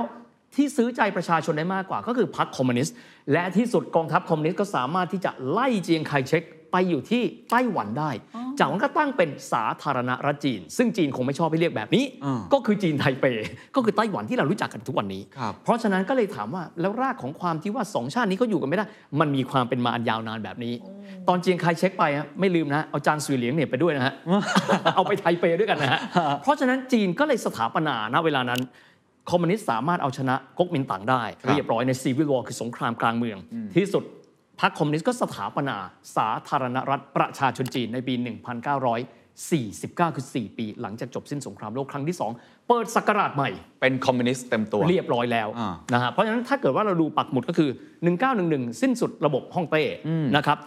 1949ก็พลิกจากสาธารณรัฐ ซึ่งนำโดยฝ่ายขวาก็คือเจียงไคเชกมาเป็นสาธารณรัฐประชาชนจีน จงกัวเหยินหมินกงเหอกัวคือชื่อประจำของชาติเขาจากวันนั้นสู่วันนี้ครับ โอ้ยน่าสนใจมากนี่เป็นจุดเปลี่ยนสำคัญอย่างยิ่งถูกต้องครับ แล้วหลังจากนั้นมันยังไงต่อครับ พอเหมาเจ๋อตุงพังงาดอำนาจขึ้นมาอ่าเหมาเจ๋อตุ้งผงัดแน่นอนครับ หันไปมอง ประเทศเราเป็นชาติใหญ่อะอ่าที่ผ่านมาเนี่ยพวกเรารู้สึกว่าเราอยู่ในสภาพของคนป่วยมายาวนานแล้ว เป็นช่วงทศวรรษหลายทศวรรษที่อัปยศ เป็นช่วงหลายทศวรรษที่คนจีนต้องมาฆ่ากันเอง เราจำเป็นต้องมีการประกาศพันธกิจครับ ที่เขาเรียกว่า Great Leap Forward ต้องการพาจีนสู่มหาอำนาจละ ภาษาจีนคือป้าเย่จินคือการก้าวกระโดดฟลอกลิฟละเราจะมาเดินไม่ทันแล้วนะครับสิ่งที่เหมาเจ๋อตุงทำแน่นอนครับ ปรับประเทศให้มีความทันสมัย แล้วก็ปรับให้ประเทศนั้นมีความเป็นอินดัสทรีคืออุตสาหกรรมอ่าแต่ว่าต้องมองแบบนี้ครับเคนที่ผ่านมาจีนไม่เคยมีวิทยาการอะไรใหม่ๆนะครับสิ่งที่ทำถ้าหากว่าใครดูหนังจีนนะครับในยุคที่เกี่ยวข้องกันกับ ยุคของหลังเหมาเจ๋อตุงแล้วเนี่ยคนจีนถูกขอให้ทำอะไรครับ บ้านไหนมีกระทะมีตะหลิว มีมีดออกมาข้างนอกทำไมวะ เอาไปหลอมครับ เพื่อที่ไปทำรถถังครับอุตสาหกรรมเหล็กยังเกิดไม่ได้เลยครับ ใครมีทรัพย์สมบัติอะไรเอามากองรวมกัน เป็นคอมมิวนิสต์แบบ primitive ผมขอเรียกแบบนี้ครับคือคอมมิวนิสต์ปฐมภูมิอะคือ ไม่ได้มีองค์ความรู้ ในเชิงการเมืองแยกกันนะฮะในเชิงการเมืองถือว่าฟินละอืมแข็งแกร่งมากเป็นคอมมิวนิสต์ละแต่ในเชิงเศรษฐกิจและวิทยาการและความเป็นอยู่ ไม่มีพื้นฐานครับ แต่ในเชิงการเมืองถือว่าประชาชนไว้ใจมาก ก็ต้องบอกว่าเจ็บมาเยอะจากระบอบต้าชิงมาแล้วสาธารณรัฐ และยุค warlord คือนายทุน ไม่ได้ทำให้เราดีขึ้นเลย ที่สุดมันก็รังแกเราเหมือนเดิม ถึงจะชื่อสาธารณรัฐ มันก็ไม่ได้ดีกับเราเหมือนเดิม มายุคคอมมิวนิสต์อย่างน้อยที่สุด พ่อแม่เราบอกว่าระหว่าง Long March เขาดีกับเราท่านเหมาคือคือความหวังใหม่ของคนจีนเรียบร้อยอ้าวทุกคนมารวมใจ ก็จะดูหนังจีนในช่วงนั้น ทุกคนก็แต่งตัวเหมือนกันหมดครับไม่มีทรัพย์สินเอ่อส่วนบุคคล คนที่เป็นเศรษฐีก็ถูกยึดบ้านไป ทุกคนเท่าเทียม เพราะฉะนั้นถ้าต้องการความเท่าเทียมให้แล้วถูกไหมฮะครับเลยบอกว่าฟินมากอุดมการณ์ทางการเมืองคือ เป็นคอมมิวนิสต์ชาติใหญ่อีกชาติหนึ่งละอ่าถ้าชาติใหญ่ก็คือต่อจากสหภาพโซเวียตครับทีนี้ภายในกันเอง จีนก็อยู่ในสภาพนี้ก็คือยังวนอยู่ในเรื่องนี้ก็โอเค อาจจะมีการเบ่งกล้ามบ้าง เช่น มีการส่งทหารไปร่วมรบในสงครามเกาหลี นะครับมีการตั้งกองกำลังมีกองทัพที่มีความแข็งแกร่ง แต่ถ้าถามว่าในแง่ของพัฒนาการในแง่ชีวิตความเป็นอยู่มนุษย์ไม่ดีและเศรษฐกิจไม่ดีเลยครับโอ้แยกกันเลยนะครับ ระหว่างเรื่องของการเมืองครับการเติมเต็มอุดมการณ์ที่บอกว่าพวกเราเท่าเทียมครับประชาชนตอนนี้เนี่ยเป็นส่วนหนึ่งของระบอบแล้ว ทุกคนเป็นสมาชิกพรรคคอมมิวนิสต์แต่ว่าชีวิตความเป็นอยู่ ยังเหมือนเดิม การทำมาค้าขายธุรกิจการค้าไม่ดีเลยไม่มีไม่มีเพราะว่าอ่าอย่างสมมตินะฮะผมยกตัวอย่างเลย โรงเบียร์ชิงเต่า ที่แต่ก่อนอ่าเยอรมันเป็นคนตั้งครับครับเปลี่ยนมือมาเรื่อยๆ ก็ไม่ใช่ของประชาชนอยู่ดีอ๋อก็เป็นของรัฐคำว่ารัฐต้องบอกงี้คำว่ารัฐคือทุกคนเป็นเจ้าของอ่าอ่าอ่าแต่คำว่ารัฐก็มีความหมายไม่มีใครเป็นเจ้าของมันถูกไหมฮะก็อยู่ในสภาพนี้ไม่มีใครได้ผลประโยชน์อะไรจากมัน นี่แหละครับคือต้ายูเอจินที่เราเรียกกันคือ Great Leap Forward แต่กันนั้นเหมาเจ๋อตุงก็หันมามองแหมยิ่งพัฒนาประเทศไป ประเทศเรายังอยู่ในกับดักที่เขาเรียกว่าการต่อสู้ทางชนชั้น แค่นั้นจะถามว่าเอาก็แต่ก่อนก็ระบอบจักรพรรดิสันตินามก็ไปแล้วอะอืมพวกขุนศึกมันก็ไปแล้วอะพวกนายทุนก็ไปหมดแล้วอะก็ดูเท่าเทียมกันหมดแล้วเหลือใครอะเหมาเจ๋อตุงคิดแบบนี้ ไม่ใช่เพราะพัฒนาเป็นคอมมิวนิสต์ครับมีสองชนชั้นครับ ชนชั้นที่เป็นสมาชิกพรรคและข้าราชการที่อยู่ภายใต้ระบอบคอมมิวนิสต์และอีกหนึ่งชนชั้นคือชนชั้นประชาชนธรรมดาเพราะฉะนั้นเราต้องทำให้ทุกคนเท่าเทียม โอ้ไปยังไปต่อไปอีกผู้คือพูดง่ายคือต้องบอกว่ายุคนั้นนะครับ ถ้าเรามองดู สหภาพโซเวียตก็มีลักษณะคล้ายๆกันแบบนี้ครับยกเลิกเงินรูเบิลเป็นต้น ถ้าเรามองกลับไปดูอันนี้ยุคหลังละเปรียบเทียบพอได้ กรณีของกัมพูชาครับเขมรแดงพยายามที่จะล้างกระดานทั้งหมด ถ้าเป็นจีนก็คือการประกาศปฏิวัติวัฒนธรรมเหวินฮว่าต้าเก้อมิงคือการเปลี่ยนวัฒนธรรม วัฒนธรรมแปลว่าอะไรครับครับสิ่งใดก็ตามที่เป็นของเก่า การแสดงงิ้วตำราเก่าๆทำลายมันให้หมด นอกจากนี้ คนที่เป็นคนรุ่นใหม่ สถาปนาขึ้นมาเป็นเรดการ์ดหงวู่ชื่อนี้อ่าท่านเห็นใช่ไหมว่า ชนชั้นที่เกาะกินเราอยู่วันนี้คือชนชั้นสมาชิกพรรคคอมมิวนิสต์และชนชั้นที่เป็นข้าราชการภายใต้ระบบของเราเองพวกท่านลงถนนไปเลย และไปจับพวกมันมาสอบสวนเอ้ามันเหมือนอำนาจอยู่ในมือประชาชนเลยนะฮะแต่มันเหมือนกับเหมาเจ๋อตุงกำลังจะทำลายข้าราชการของตัวเองป่ะฮะเขาใช้คำว่านั่งอยู่บนภูดูเสือกัดกันครับ ตัวเองนั่ง on top จากนั้นก็มองข้าราชการพรรคพวกของตัวเองบางกลุ่ม แล้วก็บรรดาคนรุ่นใหม่ ก็คือบรรดา Red Guard นั้นตะลุมบอลกัน เพราะ prime concern หรือความสนใจหลักๆ ก็คือเรื่องของการล้มล้างระบอบชนชั้น ที่มันกำลังจะพัฒนาขึ้นใหม่เพราะภาพที่เห็นมันดูแปลกมากครับ แปลกมากอะผมถามตรงนี้ว่าเหมาเจอตุงคิดอะไรความฝันของเขาคืออะไร เท่าเทียมไงครับ เท่าเทียมต้องไปให้สุเท่าดเลยเทียมจริง ๆ ต้องไปให้สุดจริง ๆ ครับ คือ คุณเป็นข้าราชการอะที่สุดคุณก็มีอำนาจเหนือประชาชนอยู่ดี เพราะฉะนั้นในช่วงเวลาดังกล่าวครับ ต้องบอกว่าผลกระทบมันรุนแรงเหลือเกินอ่านนะครับออกมาจะเห็นว่ามีบรรดาเรดการ์ดเหล่านี้ครับลงถนนไป ถ้าเกิดว่าเราดูตามหนังที่มีความเกี่ยวข้องกันกับเอ่อการปฏิวัติวัฒนธรรมนะฮะอ่าก็จะเป็นภาพเช่น ออกมานี่แล้วก็ดึงข้าราชการอายุเก่าอายุแบบมากๆเนี้ยมาแล้วก็มาเตะบ้าง กระทืบบ้าง ให้สารภาพความผิดบ้างนะฮะเขียนป้ายด่าบ้าง อันนี้รวมไปถึงระดับรองประธานาธิบดีนะครับหลิวเศร้าฉีอยากให้จำชื่อไว้นะครับ บอกว่าจริง ๆ แล้วเนี่ยเป็นบุคคลซึ่งในวันหนึ่งเนี่ยหลังจากยุคของเหมาเจ๋อตงกับโจวเอินไหล ซึ่งเป็นนายกรัฐมนตรีเนี่ยคนคนนี้น่าจะเป็นคนที่ก้าวขึ้นมาสู่อำนาจท่านเป็นคนทันสมัยครับครับท่านจะเป็น face of China เป็นหน้าคนจีนเวลาที่ออกไปต่างประเทศ หลิวเศร้าฉีถูกทำทรมาน โดยบรรดาเรดการ์ดภรรยาของเขาเวลาไปเยือนต่างประเทศ ท่านก็ใส่ชุดกี่เผาอืมเสร็จปั๊บท่านไป พวกหงผู้หรือว่าเรดการ์ดก็บอกว่า อ๋อยายแก่คนนี้ใช่ไหมตอนไปต่างประเทศชอบใส่กี่เผารัดๆเนี่ยเอากี่เผามันมา คือระยะหลังท่านก็คงรูปร่างอ้วนขึ้นนะฮะบังคับให้ใส่ต่อหน้าสาธารณชนนะครับลูกชายของเติ้งเสี่ยวผิงฮะเติ้งผู่ฟางถูกกระทืบจนพิการนะครับ โรงเรียนและมหาวิทยาลัยอาจารย์ต้องถูกสอบสวนโดยเด็กๆ อันนี้คือผมใช้คำว่า orgasm ทางอุดมการณ์ที่สุดแล้ว orgasm ทางอุดมผมการณ์ผมต้องเรียกคำนี้เพราะว่ามันฟินมากแบบโอ้โหประชาชเท่านเป็นเทีใหยญ่มมาก เป็นประชาชนเป็นใหญ่จริงแล้วแล้วฝั่งฝั่งของข้าราชการไม่มีอาวุธ ไม่มียุทโธปกรณ์อะไรเลยเหรอฮะๆยุคนั้นต้องบอกว่าเขาเรียกว่าเขาเรียกแบบนี้ครับเหลี่ยงเกอร์ฝันชื่อ to whatevers นี่คือหลักการจีนนะฮะแปลว่าอะไรวะ to whatevers สิ่งใดก็ตามที่ประธานเหมาพูดถูกเสมอโอ้ สิ่งใดที่ประธานเหมาทำถูกเสมออนี่เขาเรียกว่าเหลี่ยงเกอร์ฝันชื่อ อะไรก็ตามเพราะฉะนั้นเมื่อท่านมองว่าสังคมเราต้องไม่มีชนชั้น และท่านก็ออกหนังสือเป็นหนังสือบุ๊กเลตเล็กๆนะฮะเช่นอ่าประเทศเราจะต้องเดินหน้าอย่างไม่มีชนชั้น จะต้องมีความเท่าเทียมก็เลยกลายเป็นคัมภีร์แต่ที่มันตลกมากครับทำออกมาแบบนี้ตั้งเยอะนะฮะเพื่อที่ต้องการล้มล้างชนชั้น แต่ป้ายที่ชูให้เหมาเจ๋อตงพูดว่า เหมาจู่สีท่านประธานเหมาว่านช่วย ทรงพระเจริญ นี่คือว่านช่วยนี่เป็นคำอวยพรนะครับครับครับ ที่ข้าราชบริวารถ้าเกิดดูหนังจีนสมัยเก่าหมื่นปีหมื่นปี ทรงพระเจริญหมื่นปีหมื่นหมื่นปีก็คือว่านช่วยว่านช่วยว่านว่านช่วยใช้คำนี้ขึ้นมา ก็เหมือนกับเป็นระบบสกรีนาเหมือนกันนะในฐานะแต่เขาก็ถือว่าเป็นบิดาของความเท่าเทียมเขามองอย่างนี้ เพราะฉะนั้นในยุคนั้นจะแปลกมากก็คือว่ามีข้าราชการจีนจำนวนมากมาย สมาชิกพรรคมากมายที่ถูกทำทรมาน รวมถึงภาคการศึกษานะครับ มหาวิทยาลัยอาจารย์จะต้องถูกตรวจสอบโดยเด็กนะครับ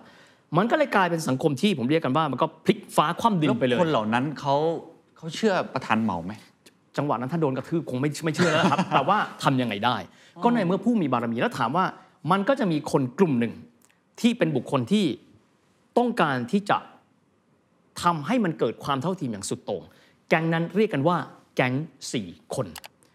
นะครับหนึ่งในนั้นก็คือนางเจียงชิง ก็คือภรรยาน้อยของประธานเหมาเจ๋อตงซึ่งเป็นแขนเป็นขาในการระดมแบบนี้ ต้องยอมรับก็จะมีกลุ่มหนึ่งที่เชื่อในคอมมิวนิสต์สุดโต่งคือซ้ายสุด ก็อยากจะให้มันเกิดเหตุการณ์แบบนี้ขึ้นอ๋อเหรอโอ้แน่นอนครับแก๊งสี่คนอันนี้ขึ้นชื่อเลยว่าแก๊งสี่คน และที่ต้องบอกว่าผมไม่ได้คงไม่ได้พูดเกินเลยไป เพราะว่าในปีที่แล้ว 2021 เป็นปีแห่งการเฉลิมฉลองครบรอบ 100 ปีพรรคคอมมิวนิสต์จีนครับเชื่อไหมครับว่ามหรสพละครคลิปต่างๆ รวบรวมเหตุการณ์ต่าง ๆ เอาไว้ไม่ว่าจะเป็นลองมาร์ชหรือสิ่งต่างๆ แต่ตัดช่วงนี้ออกไปทั้งช่วงปฏิวัติวัฒนธรรม1966 ถึง 1976 ตัดออกทั้งหมดไม่มีการพูดถึง เพราะมันคือยุคที่ประชาชนจำนวนมากเจ็บปวดทำแบบนี้ได้อยู่ 2 ปีครับ ต้องใช้คำว่าเกิดเหตุการณ์ที่มันมันอนละเวงปั่นป่วนอย่างที่สุดแล้วครับที่สุดแล้วเหมาเจ๋อตุงก็เลยตัดสินใจในการส่งกำลังทหารเข้ามาควบคุมความสงบ และวิธีการทำเมื่อ เท่าเทียมนะ เด็กที่เรียนอยู่ตามมหาวิทยาลัยครับ เราจะทำให้ทุกคนเท่าเทียมอ่าสมมติ นักศึกษาเคนอยู่ปักกิ่งใช่ไหมครับใช่ครับ ไปตักขี้วัวที่มณฑลมองโกเลียในได้ครับ cross ประเทศ นักศึกษาวิทย์อยู่ที่ไหนเซชวนครับ ไปโน่นเลยขึ้นไปทางเหนือเลย ไปอยู่ที่การซูหนิงเซียอ๋อไปเลี้ยงวัว เพราะทุกคนต้องเท่าเทียมครับครับไม่ว่าท่านจะอยู่ที่ไหนเพราะฉะนั้น ก็จะมีละครหรือหนังเนี่ยซึ่งมีความเกี่ยวข้องกับเรื่องของชีวิตที่แสนทรมาน ของบรรดานักศึกษาจีน ซึ่งต้องการความเท่าเทียม และที่สุดบางคนอาจจะไม่ได้ลงมาเรียกร้องแต่เป็นเด็กรุ่นใหม่ครับครับขึ้นมาก็คือการว่าต้องถูกย้ายไปทำงานที่เป็นแรงงานอะผมใช้คำว่า elementary อะคือ ก็คุณเป็นนักศึกษาใช่ไหมอ่านหนังสือ พวกเนี้ยชนชั้น มีอภิสิทธิ์ตักขี้วัวโอ้โหไปข้ามก็ก็เท่าเทียมแล้วไงฮะเพราะฉะนั้นเนี่ยประเทศทั้งประเทศก็เลยเต็มไปด้วยการเติมเต็มทางอุดมการณ์ ก็กลายเป็นว่าเอ่อนักศึกษาเองที่ตอนแรกเป็นคนลุกขึ้นมาสู้กับข้าราชการ ตอนหลังก็ถูกไอ้ความเท่าเทียมนี้ที่ทำให้ตัวเองต้องไปเป็นนู่นเป็นนี่เองถูกต้อง ก็จะมีส่วนใหญ่ก็จะใช้วิธีนี้ครับ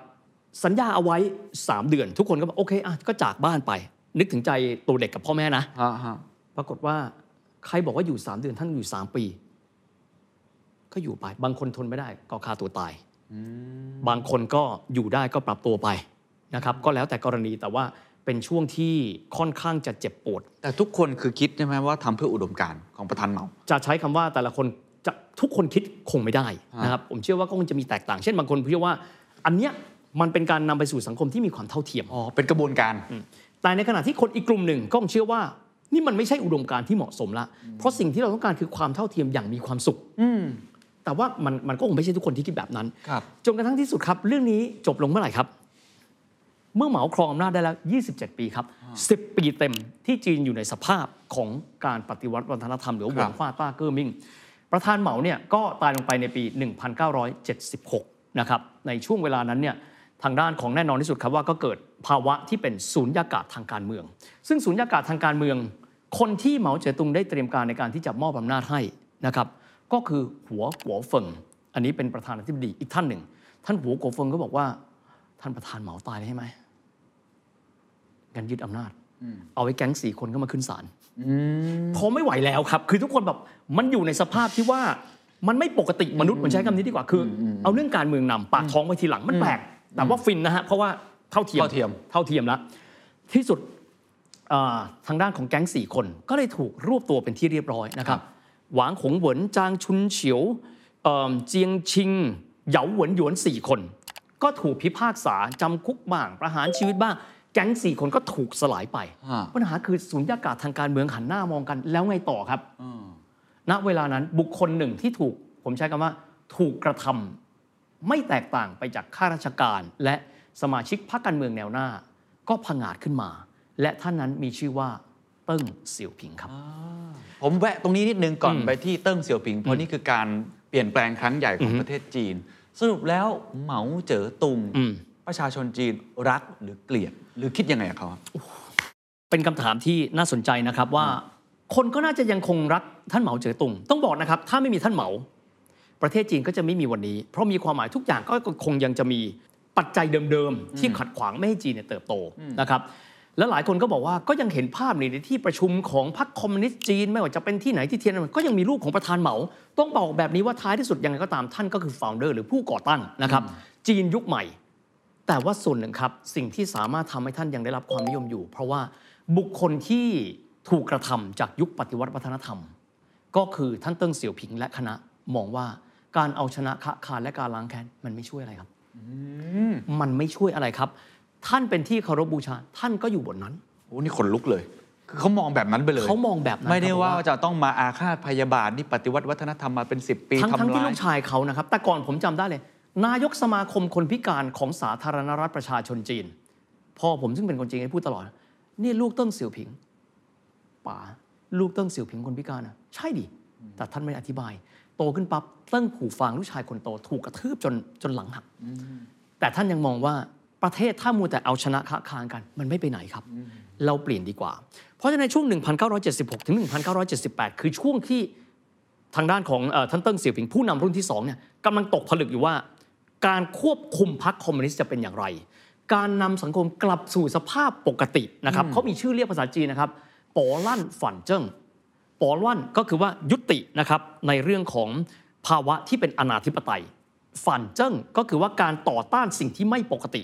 ก็คือการทำให้ทุกอย่างเนี่ยกลับมาสู่สภาพปกติมากที่สุด นั่นคือโจทย์ใหญ่ของเติ้งเสี่ยวผิงก่อนเลย อันนั้นคือ 2 ปีแรกนะครับ拨乱反正 คือการทำให้สังคมกลับมาสู่ภาวะปกติกันก่อน ก็จะมีการจัดทัพเช่น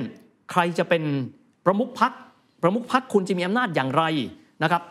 ทั้งหมดนี้ทำอยู่ในพรรคคอมมิวนิสต์จีนหมดเลยนะฮะประชาชนไม่เกี่ยว ต้องบอกแบบนี้ก็ก็เป็นสไตล์ของจีนครับจนกระทั่งที่สุด 1978 ครับ เติ้งเสี่ยวผิง ผู้นำคนที่สองท่านก็พังอาจขึ้นมา แล้วก็มากลายเป็นผู้นำในเชิงพฤตินัย ถ้าเกิดไปดูนะครับ list ของ President of the Republic of China ประธานาธิบดีนะครับของจีน จะไม่มีใครเรียก เติ้งเสี่ยวผิงว่าเป็นประธานาธิบดี จะเรียกว่าเป็นผู้นำสูงสุดในเชิงพฤตินัยภาษาฝรั่งก็เรียก paramount leader นะครับสมัยเหมาจะเรียกว่าประธานเหมาเหมาจู่สีจู่สีแปลว่าประธาน แต่สมัยท่านเติ้งไม่มีตำแหน่งครับท่านไม่มีตำแหน่งอะไรเลย หัวหน้าพรรคคอมมิวนิสต์อีกท่านหนึ่งนะครับ ท่านแซ่หู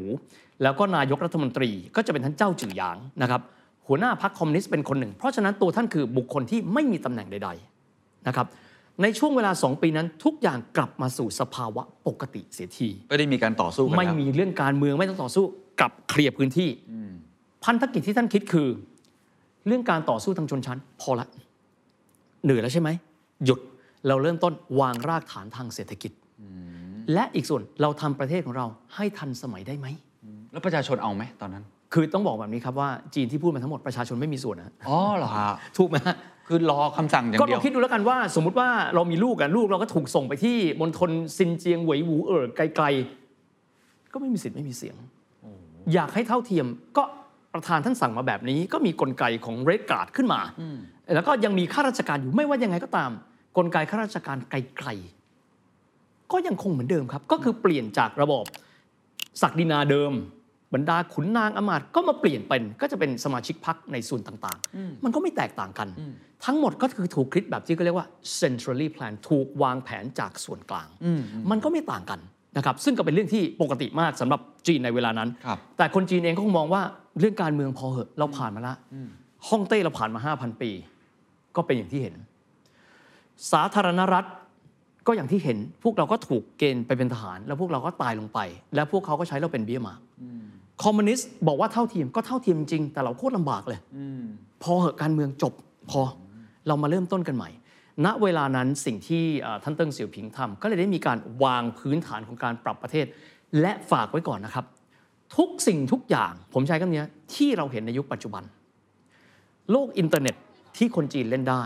แต่ปิดกั้นไม่ให้ออกสู่โลกภายนอก นโยบายจินตุ้นกงเฉิงมาจากยุคนี้นะครับ โอ้นั่นกี่ปีที่แล้วนะฮะอะลองคิดดูเดี๋ยวเราค่อยมาเล่ารายละเอียดกันนะฮะเรื่องของรถยนต์หลายคนบอกแล้วสมัยนั้นคนจีนนั่งรถอะไรวะนะครับ คือแน่นอนว่าระดับเหมาระดับเติ้งท่านคงไม่เดินนะฮะท่านก็จะมีรถของท่านเองชื่อว่ารถหงฉีคือรถธงแดงนะครับแล้วก็จะมีการประกอบรถยนต์เพื่อการเกษตร ในยุคทศวรรษ 80 ครับมีการประกอบรถยนต์ในจีนทั้งหมดทั้งประเทศ 5,000 กว่าคัน ปัจจุบัน 20 กว่าล้านคัน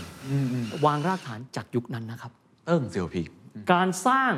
สตาร์ทอัพเทคโนโลยีต้องมาเติ้งเสี่ยวผิงครับ การพัฒนาเมืองเศรษฐีที่เกิดขึ้นเหรินเจิ้งเฟยหวาเว่ยเติบโตจากยุคนั้นนะครับโอ้เห็นไหมฮะแล้วยังมีเอ่อจากนโยบายการทำให้เป็นเมืองครับนะครับ ก็คือเหยกาย่ำก็คือประธานของ China Evergrande ก็โตยุคนี้นะครับ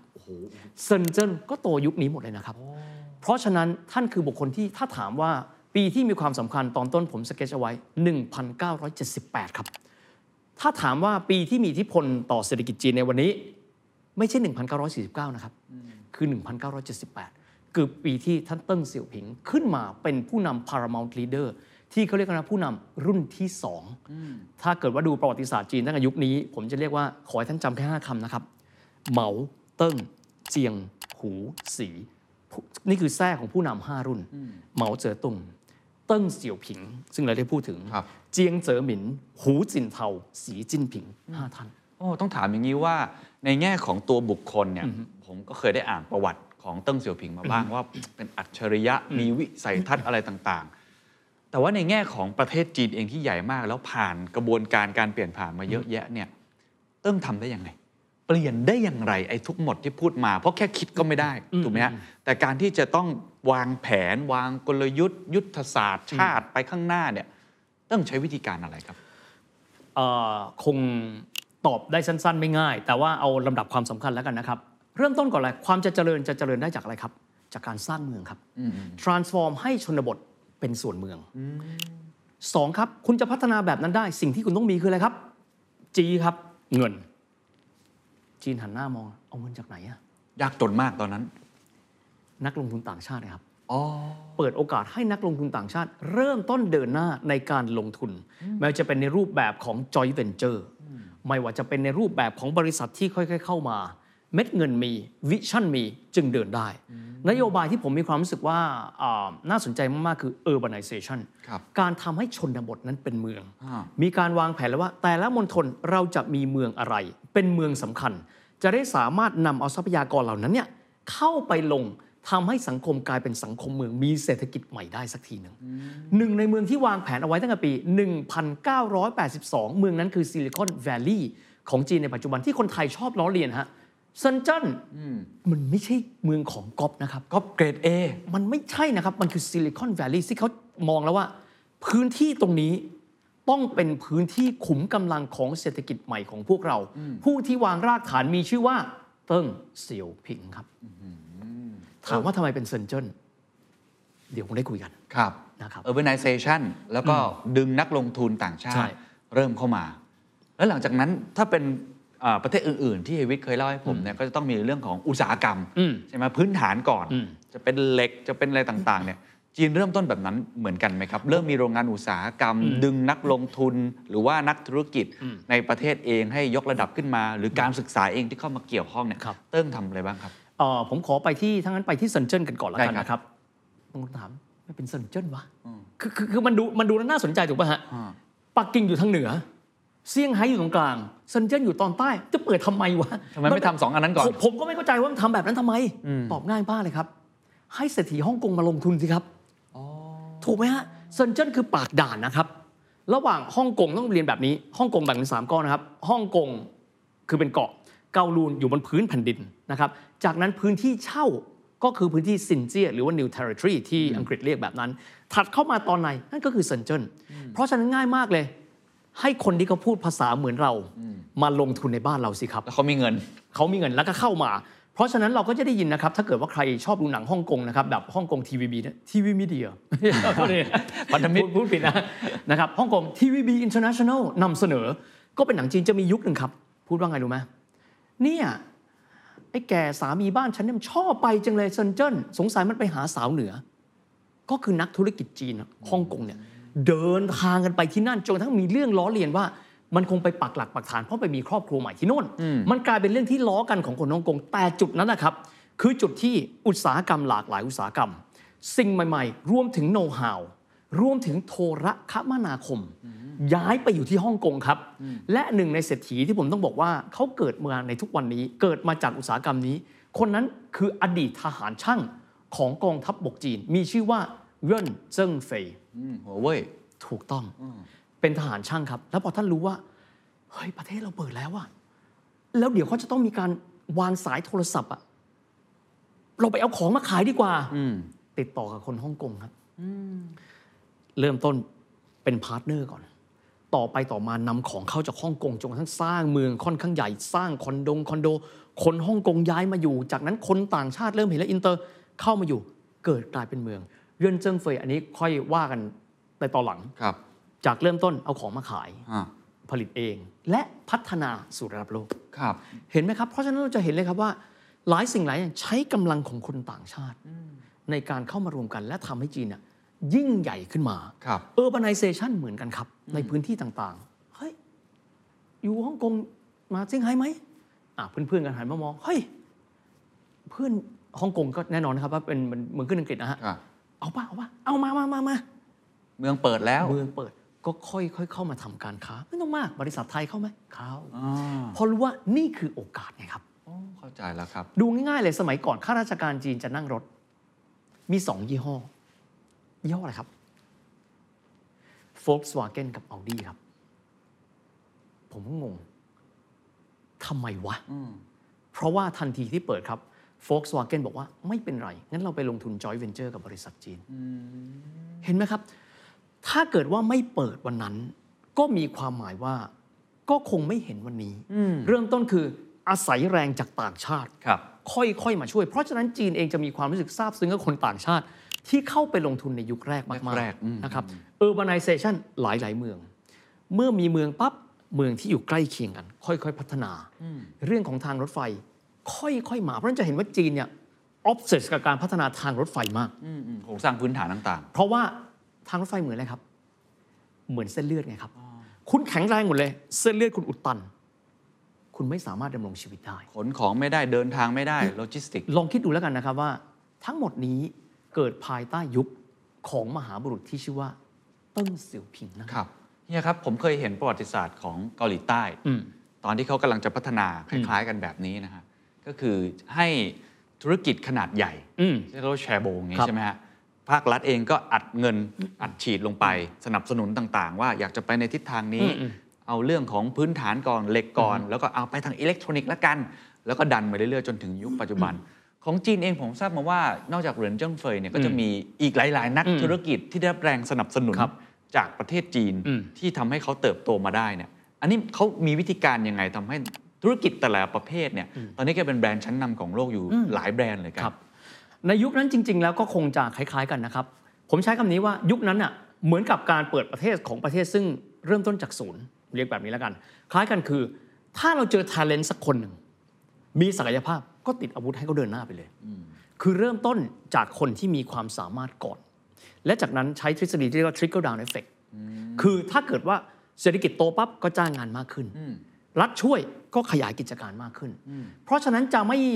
คงจะไม่กล่าวเกินไปถ้าจะบอกว่าเศรษฐกิจจีนที่โตทุกวันนี้นะครับ ทุกอย่างอยู่ภายใต้การมอนิเตอร์ของรัฐบาลจีนตั้งแต่เดวัน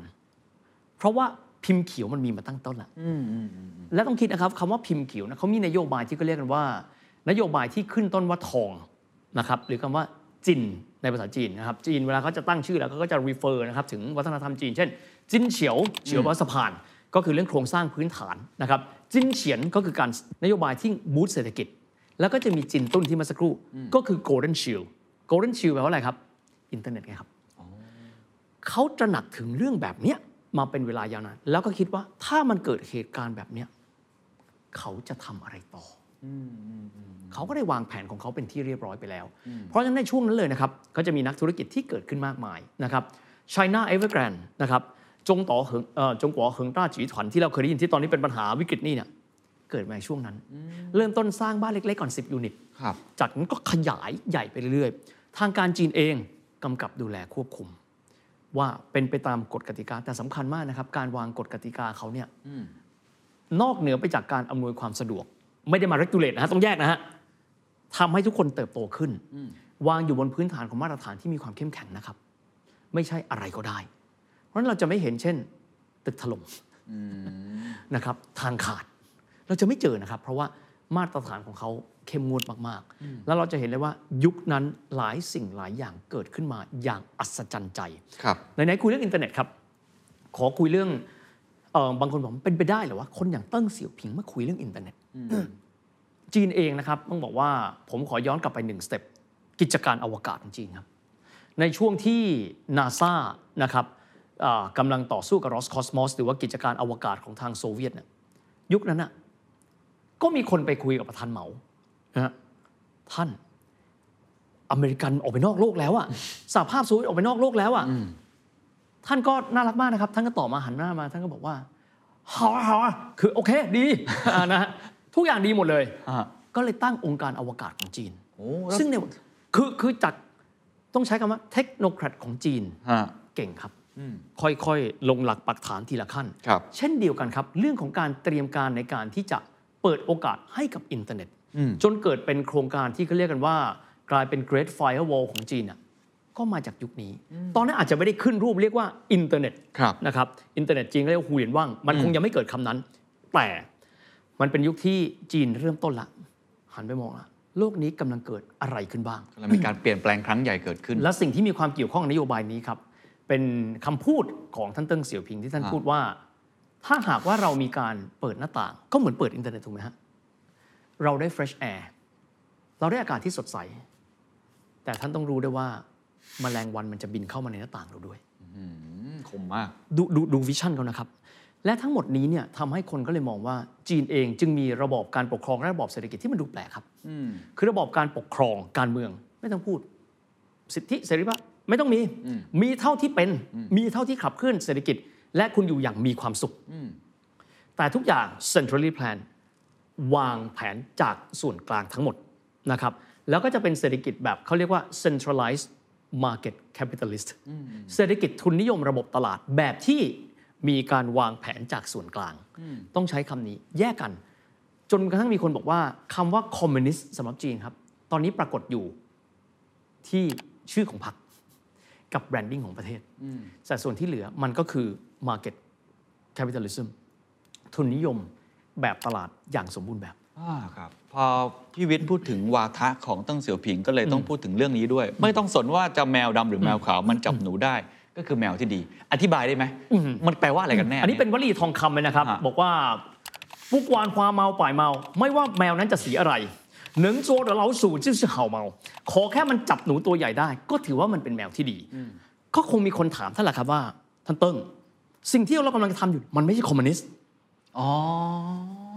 มันไม่ใช่คอมมิวนิสต์แล้วขัดกับอุดมการณ์หรือเปล่าถูเนี่ยเอาตะกี้ดูเหรินเจิ้งเฟยค่อยๆเติบโตขึ้นมานะครับสวี่เจียยิ่นนะครับเอเวอร์แกรนค่อยๆเติบโตขึ้นมา ทุกคนค่อยๆเริ่มต้นเติบโตขึ้นมานะครับเศรษฐีหลายคนเติบโตขึ้นมา นี่มันไม่ใช่คอมมิวนิสต์แล้วอะมันมีความไม่เท่าเทียมอะไอ้นี่มันรวยอยู่คนเดียวแล้ว มันชัดเจนแล้วแต่ตอนนั้นต้องคิดว่าพวกเขาเป็นแค่เล็กกว่าสตาร์ทอัพนะครับตอนนั้นเขาเล็กมากเลยนะเอเวอร์แกรนครับสิบคูหามันเล็กมากเลยอะแต่สิ่งที่ท่านพูดคือคำว่าจับหนูใหญ่ หนูใหญ่ของท่านไม่ใช่อุดมการณ์ครับ หนูใหญ่ของท่านคือ ความกินดีอยู่ดีของคนจีนครับไม่ว่าจะเป็นแมวขาวติ้งต่างนะฮะแมวขาวติ้งต่างเป็นระบอบคอมมิวนิสต์แมวดำเอ่อระบบเสรีทุนนิยม ขอเพียงแต่ว่ามันทำให้ชีวิตคนอยู่ดีกินดีได้ มันก็เป็นแมวที่ดีแล้วไงมันก็เลยกลายเป็นวลีทอง คนก็เลยมองจีนด้วยสายตาที่แปลกๆ ว่าตกลงจะเป็นอะไรเอาสักอย่างหนึ่ง จีนก็คงจะบอกว่าไม่ต้องสนว่าเรียกอะไร เราเจริญและคนของเราอยู่ดีมีสุขกว่าสมัยอดีต เราก็คงพอใจแล้ว จับหนูได้ก็พอ จับหนูได้ก็พอแล้วเป็นหนูอ้วนเนี่ยนะฮะอ่าคิดดูแล้วกัครันบว่าเป็นหนูที่อ้วนมากตอนนี้ครับแล้วหลังจากนั้นพัฒนาการความเป็นอยู่ของประเทศจีนก็ดีขึ้นเรื่อยดีขึ้นเรื่อยๆแต่ว่าน่าสนใจอย่างไหมครับว่าสหรัฐอเมริกาครับ มาตระหนักว่าจีนหายใจรถต้นคอสมัยโอบามาครับๆอุ๊ยหานานมากนะมันมันเป็นมันเป็นสิ่งที่น่างงมากครับว่า ครั้งใดก็ตามที่ถ้าเราไปดูนะครับว่า free trade US China จะเริ่มต้นจากยุคโอบามาครับท่านเติ้งเสี่ยวผิงครองอำนาจยุคประธานาธิบดีท่านไหนชุบรู้ไหมครับจิมมี่คาร์เตอร์ครับแสดงว่ามันเก่ามากเลยครับจิมมี่คาร์เตอร์โรนัลด์เรแกนเป็นยุคนั้น แล้วทำไมกว่าที่เขาจะมารู้ว่าจีนพลิกตัวแล้วอะมันคือยุคโอบามานะครับทำไมมันใช้เวลานานขนาดนั้นมันน่าสนใจมันมีเหตุผล อาจจะงงนะครับว่าแล้วทำไมอยู่ดีๆเนี่ยหายไปเป็นประมาณ 20 กว่าปี อยู่มาวันหนึ่งจีนพังงาดขึ้นมา น่าสนใจครับ ตอนที่จีนนะครับเปลี่ยนจากผู้นำรุ่นที่หนึ่งคือเหมาเจ๋อตงมาเป็นเติ้งเสี่ยวผิงอย่างที่ไล่เลียงให้ฟังกันมาทั้งหมดแล้วเนี่ยนะครับในช่วงนั้นหลังจากนั้นไม่นานครับ ก็คือปี 1989 เกิดเหตุการณ์เทียนอันเหมินครับเหตุการณ์นั้นทำให้ทั่วโลกมองจีนด้วยสายตาทางการเมืองครับเหมือนมีแว่นหลายอันนะฮะมีแว่นทางเศรษฐกิจ แว่นทางการเมือง ตอนนั้นทั่วโลกใส่แว่นตาอันเดียวกันหมดคือ แว่นตาการเมืองครับโอ้จีนละเมิดสิทธิมนุษยชน ตอนนั้นเทียนเหมือนเล่าสั้นๆได้ไหมครับมันเกิดอะไรบ้าง ตอนนั้นก็แน่นอนครับ เวลาครั้งใดก็ตามที่มีการเปิดให้ประเทศมีความเป็นเสรี คนจะเริ่มต้นแล้วรู้สึกว่าอยากได้เสรีมากขึ้น ก็มองว่าเรามีเสรีภาพทางเศรษฐกิจ แต่เราอยากมีเสรีภาพทางการเมือง ทำไมถึงไม่ได้มีการเลือกตั้งทำไมถึงไม่ได้มีเสรีภาพแบบตะวันตกทำไมวิพากษ์วิจารณ์รัฐบาลไม่ได้ จนนั้นเกิดเหตุนักศึกษาที่ปักกิ่งนะครับ ก็มารวมตัวกัน แล้วก็ประท้วงเรียกร้องเสรีภาพในครั้งนั้น ผมใช้คำนี้ก็คือง่ายๆที่สุดเลยนะครับ ตอนนั้นอยู่ในช่วงของนายกรัฐมนตรีชื่อว่าเจ้าจือหยางครับ ท่านเจ้าจือหยางเป็นอีกท่านที่มีคุณูปการต่อเออการตั้งลำของเศรษฐกิจจีนยุคใหม่มาก แต่ด้วยความที่จังหวะนั้นเนี่ยต้องยอมรับแบบนี้ ท่านไม่เหี้ยมครับ ถ้าเทียบกันกับอีกท่านหนึ่ง ท่านปฏิเสธที่อาจจะใช้วิธีการที่รุนแรงในการจัดการกับสถานการณ์ จนกระทั่งที่สุดนะครับท่านเติ้งเสี่ยวผิงเลยต้องตั้งนายกรัฐมนตรีคนใหม่ คนนี้เกิดมาพร้อมกับชื่อเทียนอันเหมินครับ ชื่อว่าหลี่เผิงนะครับท่านหลี่เผิงก็จะใส่แว่นอันใหญ่ๆนะฮะแล้วก็จัดการสถานการณ์นี้จนจบ แต่สถานการณ์นี้ทำให้ทั่วโลกละเลยที่จะมองมิติทางเศรษฐกิจของจีนครับก็มองไปเห็นไหมเห็นไหมเนี่ยจีนเนี่ยคอมมิวนิสต์เนี่ยกดขี่อ่าแล้วก็จะสิทธิแล้วก็จะมีไภาพหนึ่ง ซึ่งผมคิดว่าทุกคนต้องเคยเห็น ก็จะมีอาเฮียคนหนึ่งเนี่ยเขาก็ยืนขวางรถถังอยู่อ่าใช่ใช่ไอ้รถใช่ถังนี่ก็จะพยายามที่จะหลีหลีกเลี่ยงเฮียเนี่ยอ่าเฮียก็ขยับตัวไปแล้วปีเบี่ยงเฮียคือเฮียจะบอกว่าตายเพื่อเสรีภาพอ่าอ่าอ่าที่สุดแล้วเหตุการณ์นั้นทั่วโลกก็ประนามจีนว่า โอ้โหนี่นะ คอมมิวนิสต์จีนมันเป็นแบบนี้ แล้วผมถามแวะนิดเดียวว่านักศึกษาเองคนที่ออกมาเรียกร้องเนี่ยเขาไม่ได้เห็นเหตุการณ์ในอดีตเหรอตอนปฏิวัติวัฒนธรรมเรียนรู้ คือเคนต้องคิดแบบนี้ครับโดยปกติแล้วอะคนทุกคนนะครับอยากมีเสรีภาพทางการเมืองถูกไหมฮะแล้วก็มองว่าเราก็เริ่มต้นชีวิตเราก็เริ่มต้นดีขึ้นแล้วนี่ แล้วทำไมไม่ให้เสรีภาพกับเรา ถ้าให้เสรีภาพมันต้องดีกว่านี้ จะให้เทคโนแครตมาปกครองบ้านเราได้ไง ก็คือผมก็เชื่อว่าอันนี้ก็เป็นเทรนด์นะ ผมก็เชื่อว่าทั่วโลกทุกประเทศผ่านสิ่งเหล่านี้มาแล้วอะดูง่ายๆเกาหลีใต้นะครับ ช่วงที่เอาแน่นอนตอนนั้นเผด็จการสุดโต่งคือเชนดูฮวานอยู่ในอำนาจ เศรษฐกิจดีมาก ถ้าดูแยกแยกภาพนะฮะ เศรษฐกิจดีมากนะครับกำลังจะจัดโอลิมปิกนะครับนักศึกษาออกมาไหมออกมาไม่หยุดไม่หย่อน มันคือคนละเรื่องอะนะเข้าใจครับแยกกัน คนกลุ่มนี้ก็มองว่าไม่ได้ เราก็ตั้งลำแล้วเราก็เป็นเสรีภาพไม่ได้นะครับที่สุดแล้วคนก็เลยมองจีนด้วยสายตาแบบการเมืองครับว่าจีนเป็นประเทศที่ล้าหลังในเชิงของเสรีภาพทางการเมืองและการละเมิดสิทธิมนุษยชน ก็มองด้วยเลนส์แบบนี้มาเรื่อยๆ จนกระทั่งว่าแม้กระทั่งประเทศไทยนะครับ ผมถามจริงมีคนสักกี่คนครับ ที่เห็นว่าจีนกำลังจะโต ไม่มีใครเห็นนะครับ ไม่มีใครเห็นไม่ต้องมากครับ ผมคุยกับคนในวงการยานยนต์ พี่พี่อุตสาหกรรมรถยนต์จีนมันเริ่มต้นตั้งแต่เมื่อไหร่ นั่นสิ เราไม่รู้เลย อยู่มาวันหนึ่งเขาก็กลายเป็นบริษัทประเทศที่ผลิตรถยนต์อันดับหนึ่งไปแล้ว ไม่มีใครรู้เพราะอะไร ทั่วโลกมองเลนเดียวหมดครับ เหตุการณ์แบบนี้ โอ้ผมอยากจะเล่าเรื่องนี้ นิดนึงเหมือนกัน พอดีมีโอกาสได้คุยกับคุณอนันต์ปัญญารชุนอืมซึ่งท่านเป็นคนส่วนสำคัญนะในการไปเปิดสัมพันธไมตรีอืมกับจีนนะครับในคณะนั้น คณะที่มีท่านคือคริสปราโมทใช่ครับ ผมก็ถามท่านอย่างนี้ว่า คุณอนันต์คิดไหมว่าจีนจะมาเป็นเหมือนวันนี้อืมบอกไม่มีใครรู้หรอก แม้แต่คนที่ไปเปิดสัมพันธไมตรีอืมเขาไม่รู้หรอกว่าจีนเศรษฐกิจจะโตแบบนี้จะเป็นมหาอำนาจแบบนี้ แต่รู้ว่าจีนน่าจะใหญ่ขึ้นอืมและน่าจะส่งอิทธิพลต่อโลก แต่ไม่คิดแบบนี้เหมือนกันครับมันคือสิ่งที่ที่ที่ต้องบอกว่าส่วนหนึ่งเลยครับ เหตุการณ์นั้นมันเป็นเหตุการณ์ที่ทำให้คนทั่วโลกมองจีนอย่างนั้น เหตุการณ์นั้นเลยนะครับ แต่ว่าก่อนที่ผมจะไปไกลกว่านี้ ผมต้องขอเล่าให้ฟังหนึ่งสถานการณ์ที่ผมว่า คนจีนมีความใช้คำว่าก็คงจะน่าภาคภูมิใจ 1982 ครับ หลังจากที่ท่านเติ้งเสี่ยวผิงครองอำนาจได้ 4 ปี ตอนนั้นจะต้องมีการเจรจาครั้งใหญ่ครับ คือการเจรจาว่าจะมีการต่อสัญญา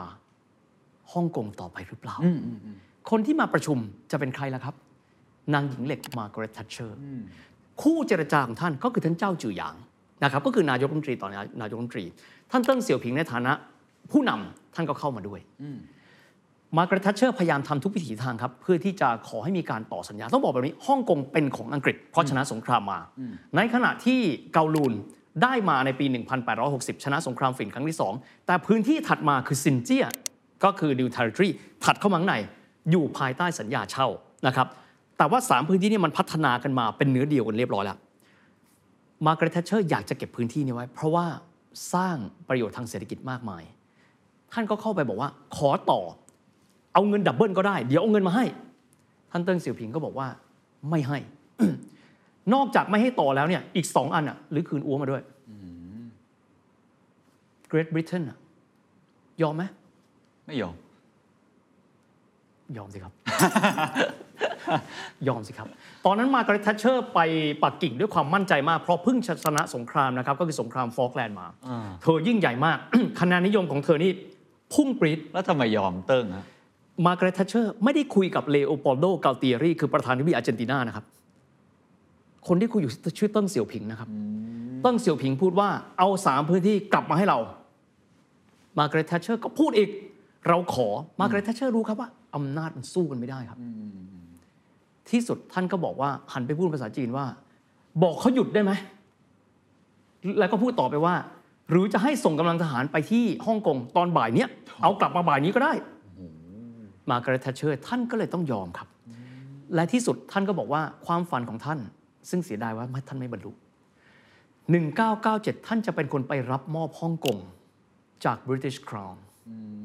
ด้วยตัวท่านเองครับ แต่น่าพูดแล้วขนลุกนะฮะ เพราะว่าท่านถึงแก่อสัญญกรรม 5 เดือนก่อนหน้านั้น นั่นคือฝันเดียวครับที่ท่านซึ่งทำมาเพื่อจีนตลอด ท่านไม่สามารถ ไปในงานในวันนั้น ซึ่งงานในวันนั้นก็คือเออผู้แทนพระองค์จากทาง British Crown ก็คือเจ้าชายชาร์ลส์นะครับอีกคนหนึ่งก็คือโทนี่แบลร์ส่วนฝั่งจีนตอนนั้นเนี่ยเอ่อท่านเติ้งถึงแก่อสัญญกรรมไปแล้ว ก็จะเป็นท่านเจียงเจ๋อหมินนะครับก็ไปรับฮ่องกงกลับคืนมา แต่หลายครั้งครับเวลาที่ทั่วโลกมองปั๊บจีนไม่เป็นเสรีจริง ๆ ต้องยอมรับอย่างนี้นะครับว่าแม้ทั้งนักธุรกิจไทยที่เขาไปลงทุนเขาเห็นภาพครับ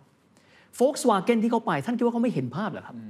แต่ว่าเราส่วนใหญ่เรามองตามเลนส์ตะวันตก เขา violate สิทธิมนุษยชน เขาเป็นแบบนี้เขาไม่เสรี เขาปิดกั้น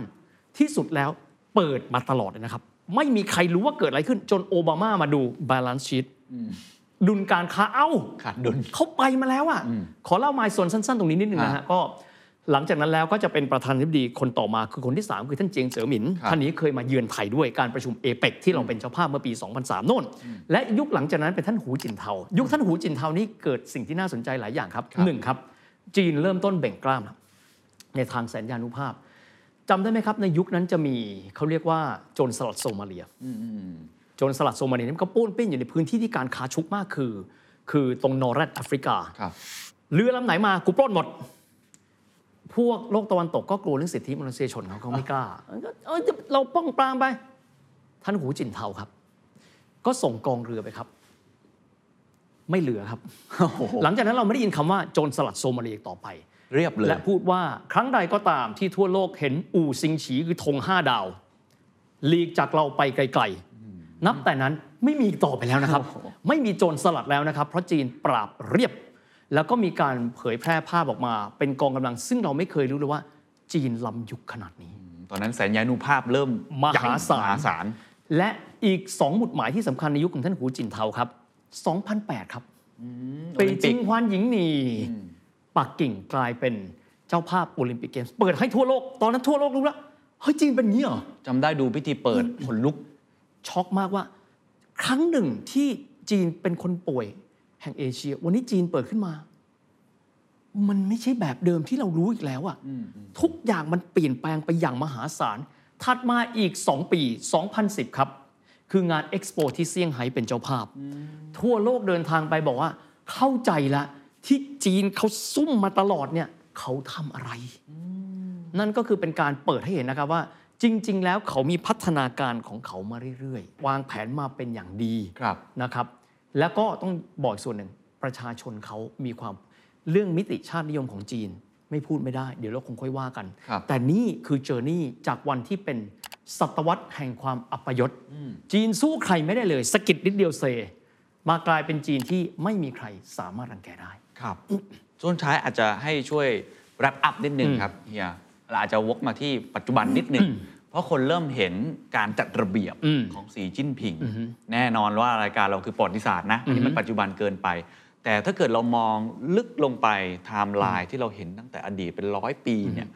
ก็เห็นกระบวนการการเปลี่ยนผ่านของเขาว่าเขาไม่ได้คิดแค่วันนี้อะอืมเขาคิดมานานแล้วไอ้สิ่งที่เกิดขึ้นเนี่ยไอ้การจัดระเบียบของสีจิ้นผิงเนี่ยมันถูกคิดมาแล้วเหมือนกันใช่ไหมฮะว่า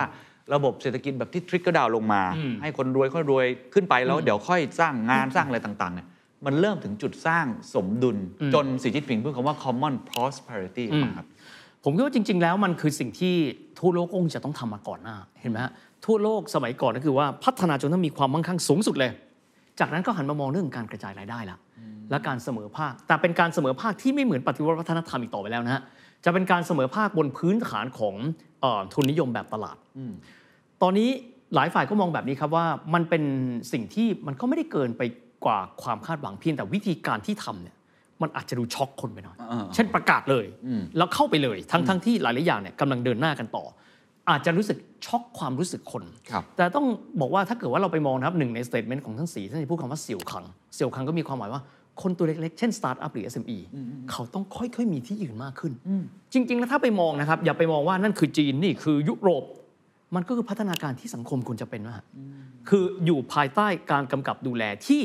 มิให้คนส่วนใดส่วนหนึ่ง มีความมั่งคั่ง จนคนอื่นไม่มีที่ยืนในสังคม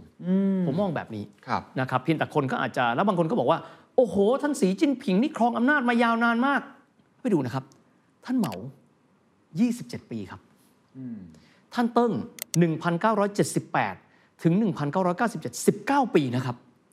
ท่านเจียงเจ๋อหมิน อันนี้ท่านอาจจะอยู่สั้นนิดหนึ่งนะครับ จากนั้นก็เป็นท่านหูจินเทาก็สองสมัย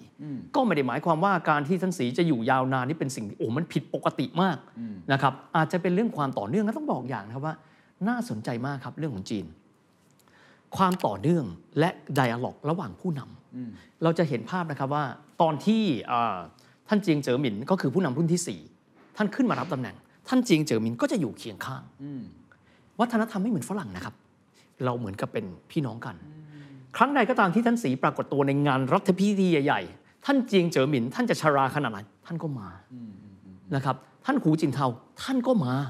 มีการส่งต่อกัน ผมเชื่อว่าเขาได้พูดคุยกันว่า อยากจะดีไซน์อนาคตจีนเนี่ยอย่างไรโอ้น่าสนใจครับสุดท้ายแล้วกันนะครับ ปิดท้ายเราเรียนรู้ประวัติศาสตร์มาเห็นปูมหลังที่มาที่ไป จนปัจจุบันก็ต้องเออติดตามกันต่อว่าจีนจะก้าวขึ้นมาเป็นมหาอำนาจเบอร์หนึ่งอืม แค่ไหนจะแซงเลยไหมหรือว่าเอ่อข้อพิพาทที่หลายคนยังพูดถึงเยอะในระดับโลกตะวันตกก็ยังมองสิทธิมนุษยชนเสรีภาพก็ยังมีเรื่องแบบนี้อยู่นะครับ ประเทศไทยอย่างเราอืมในมุมมองเฮียก็ได้เราเรียนรู้อะไรได้บ้างจากเรื่องราวทั้งหมดที่เราได้ยินมาของจีนในกระบวนการการพัฒนาของเขาเอ่อผมว่าเอาข้อแรกก่อนนะครับ เรื่องของวิสัยทัศน์ของผู้นำผมชอบที่ว่าพอได้เห็นเรื่องของนโยบายการ ดูแลอินเทอร์เน็ต ซึ่งเกิดขึ้นในยุคปี 82 ตอนนั้นต้องบอกว่ายังไม่ได้ develop ถึงขนาดว่าเป็นอินเทอร์เน็ตนะฮะ แต่การที่เขาพูดคุยกันถึง Great Firewall มันเป็นการบอกนะครับ เหมือนเราได้ยินบล็อกเชนอะเราไปรอให้มัน develop เต็มที่แล้วพัฒนาไล่หลังมันไม่ทันนะครับ แต่พวกเขาคือเขามองล้ำหน้าไปแล้วครับ อะไรที่เป็นเทรนด์ศึกษาไปก่อนถ้ามันไม่เอาก็ทิ้งมันไป เหมือนรถไฟฟ้าครับ EV ปัจจุบัน จีนไม่ได้เพิ่งคิดว่า4 5 ปีที่แล้วนะครับ ความมั่นคงทางพลังงาน การใช้สินแร่ rare earth เขาคิดมานานมากแล้วผมมั่นใจ กับอีกหลายอย่างเพราะฉะนั้นวิสัยทัศน์ ผมไม่ได้บอกเฉพาะแต่ฝ่ายการเมืองนะฮะครับทุกคนเลยนะฮะบางทีเราฟังสมมติติ้งต่าง เราฟังอินเทอร์เน็ตในปี 90 แล้วฟังแล้วมันตลกครับ ปรากฏว่าพอมันพัฒนาขึ้นมา มันไม่ตลกครับ เหมือนกันครับ ปัจจุบันหลายคนได้ยินคำว่าบล็อกเชนและไม่ศึกษานะครับโดยเฉพาะอย่างยิ่งภาครัฐถ้าไม่รู้เรื่อง เราก็เดินหน้าไม่ได้ ต้องยอมรับว่า ผู้นำที่ไม่ได้มองแค่วันนี้นะฮะ มองไปไกลๆยอมโดนหัวเราะไม่เป็นไรครับ ดีกว่าที่จะไม่ทำอะไรเลยอีกส่วนหนึ่งครับเรื่องของการที่เดี๋ยวเราจะไล่ซีรีส์ต่อไปประเทศอื่น หลายประเทศเหมือนกันครับ คือหลังชนฝาแล้ว เขาจะมีแรงสู้มากกว่าเกาหลีเวียดนาม จีนต้องใช้คำว่าหลังชนฝาแล้ว ประเทศที่หลังชนฝาแล้วจะมีแรงฮึดมาก บ้านเราไม่เคยหลังชนฝานะฮะอันนี้ถ้าลองดูเราประคับประคองตัว มาได้ตลอดเวลา ไม่ได้ไม่ดีนะฮะนั่นคือเอกลักษณ์เรานะฮะครับแต่ขณะเดียวกัน ถ้าเราเพิ่มแรงฮึดผมเชื่อว่าคนจีนลองไปดูนะฮะถ้าไปดูพวกเว็บไซต์จีนนะฮะคีย์ภาษาจีนเข้าไป บทเพลงรักชาติ เราดูแล้วมันเฉย ผมเรียนอย่างเนี้ยร้องเพลงเรื่องเกี่ยวกับแบบโอ้โหประเทศจีน คนจีนปัจจุบันเรียกตัวเองว่า จูหวอประเทศพ่อประเทศแม่ก็ภูมิใจมาก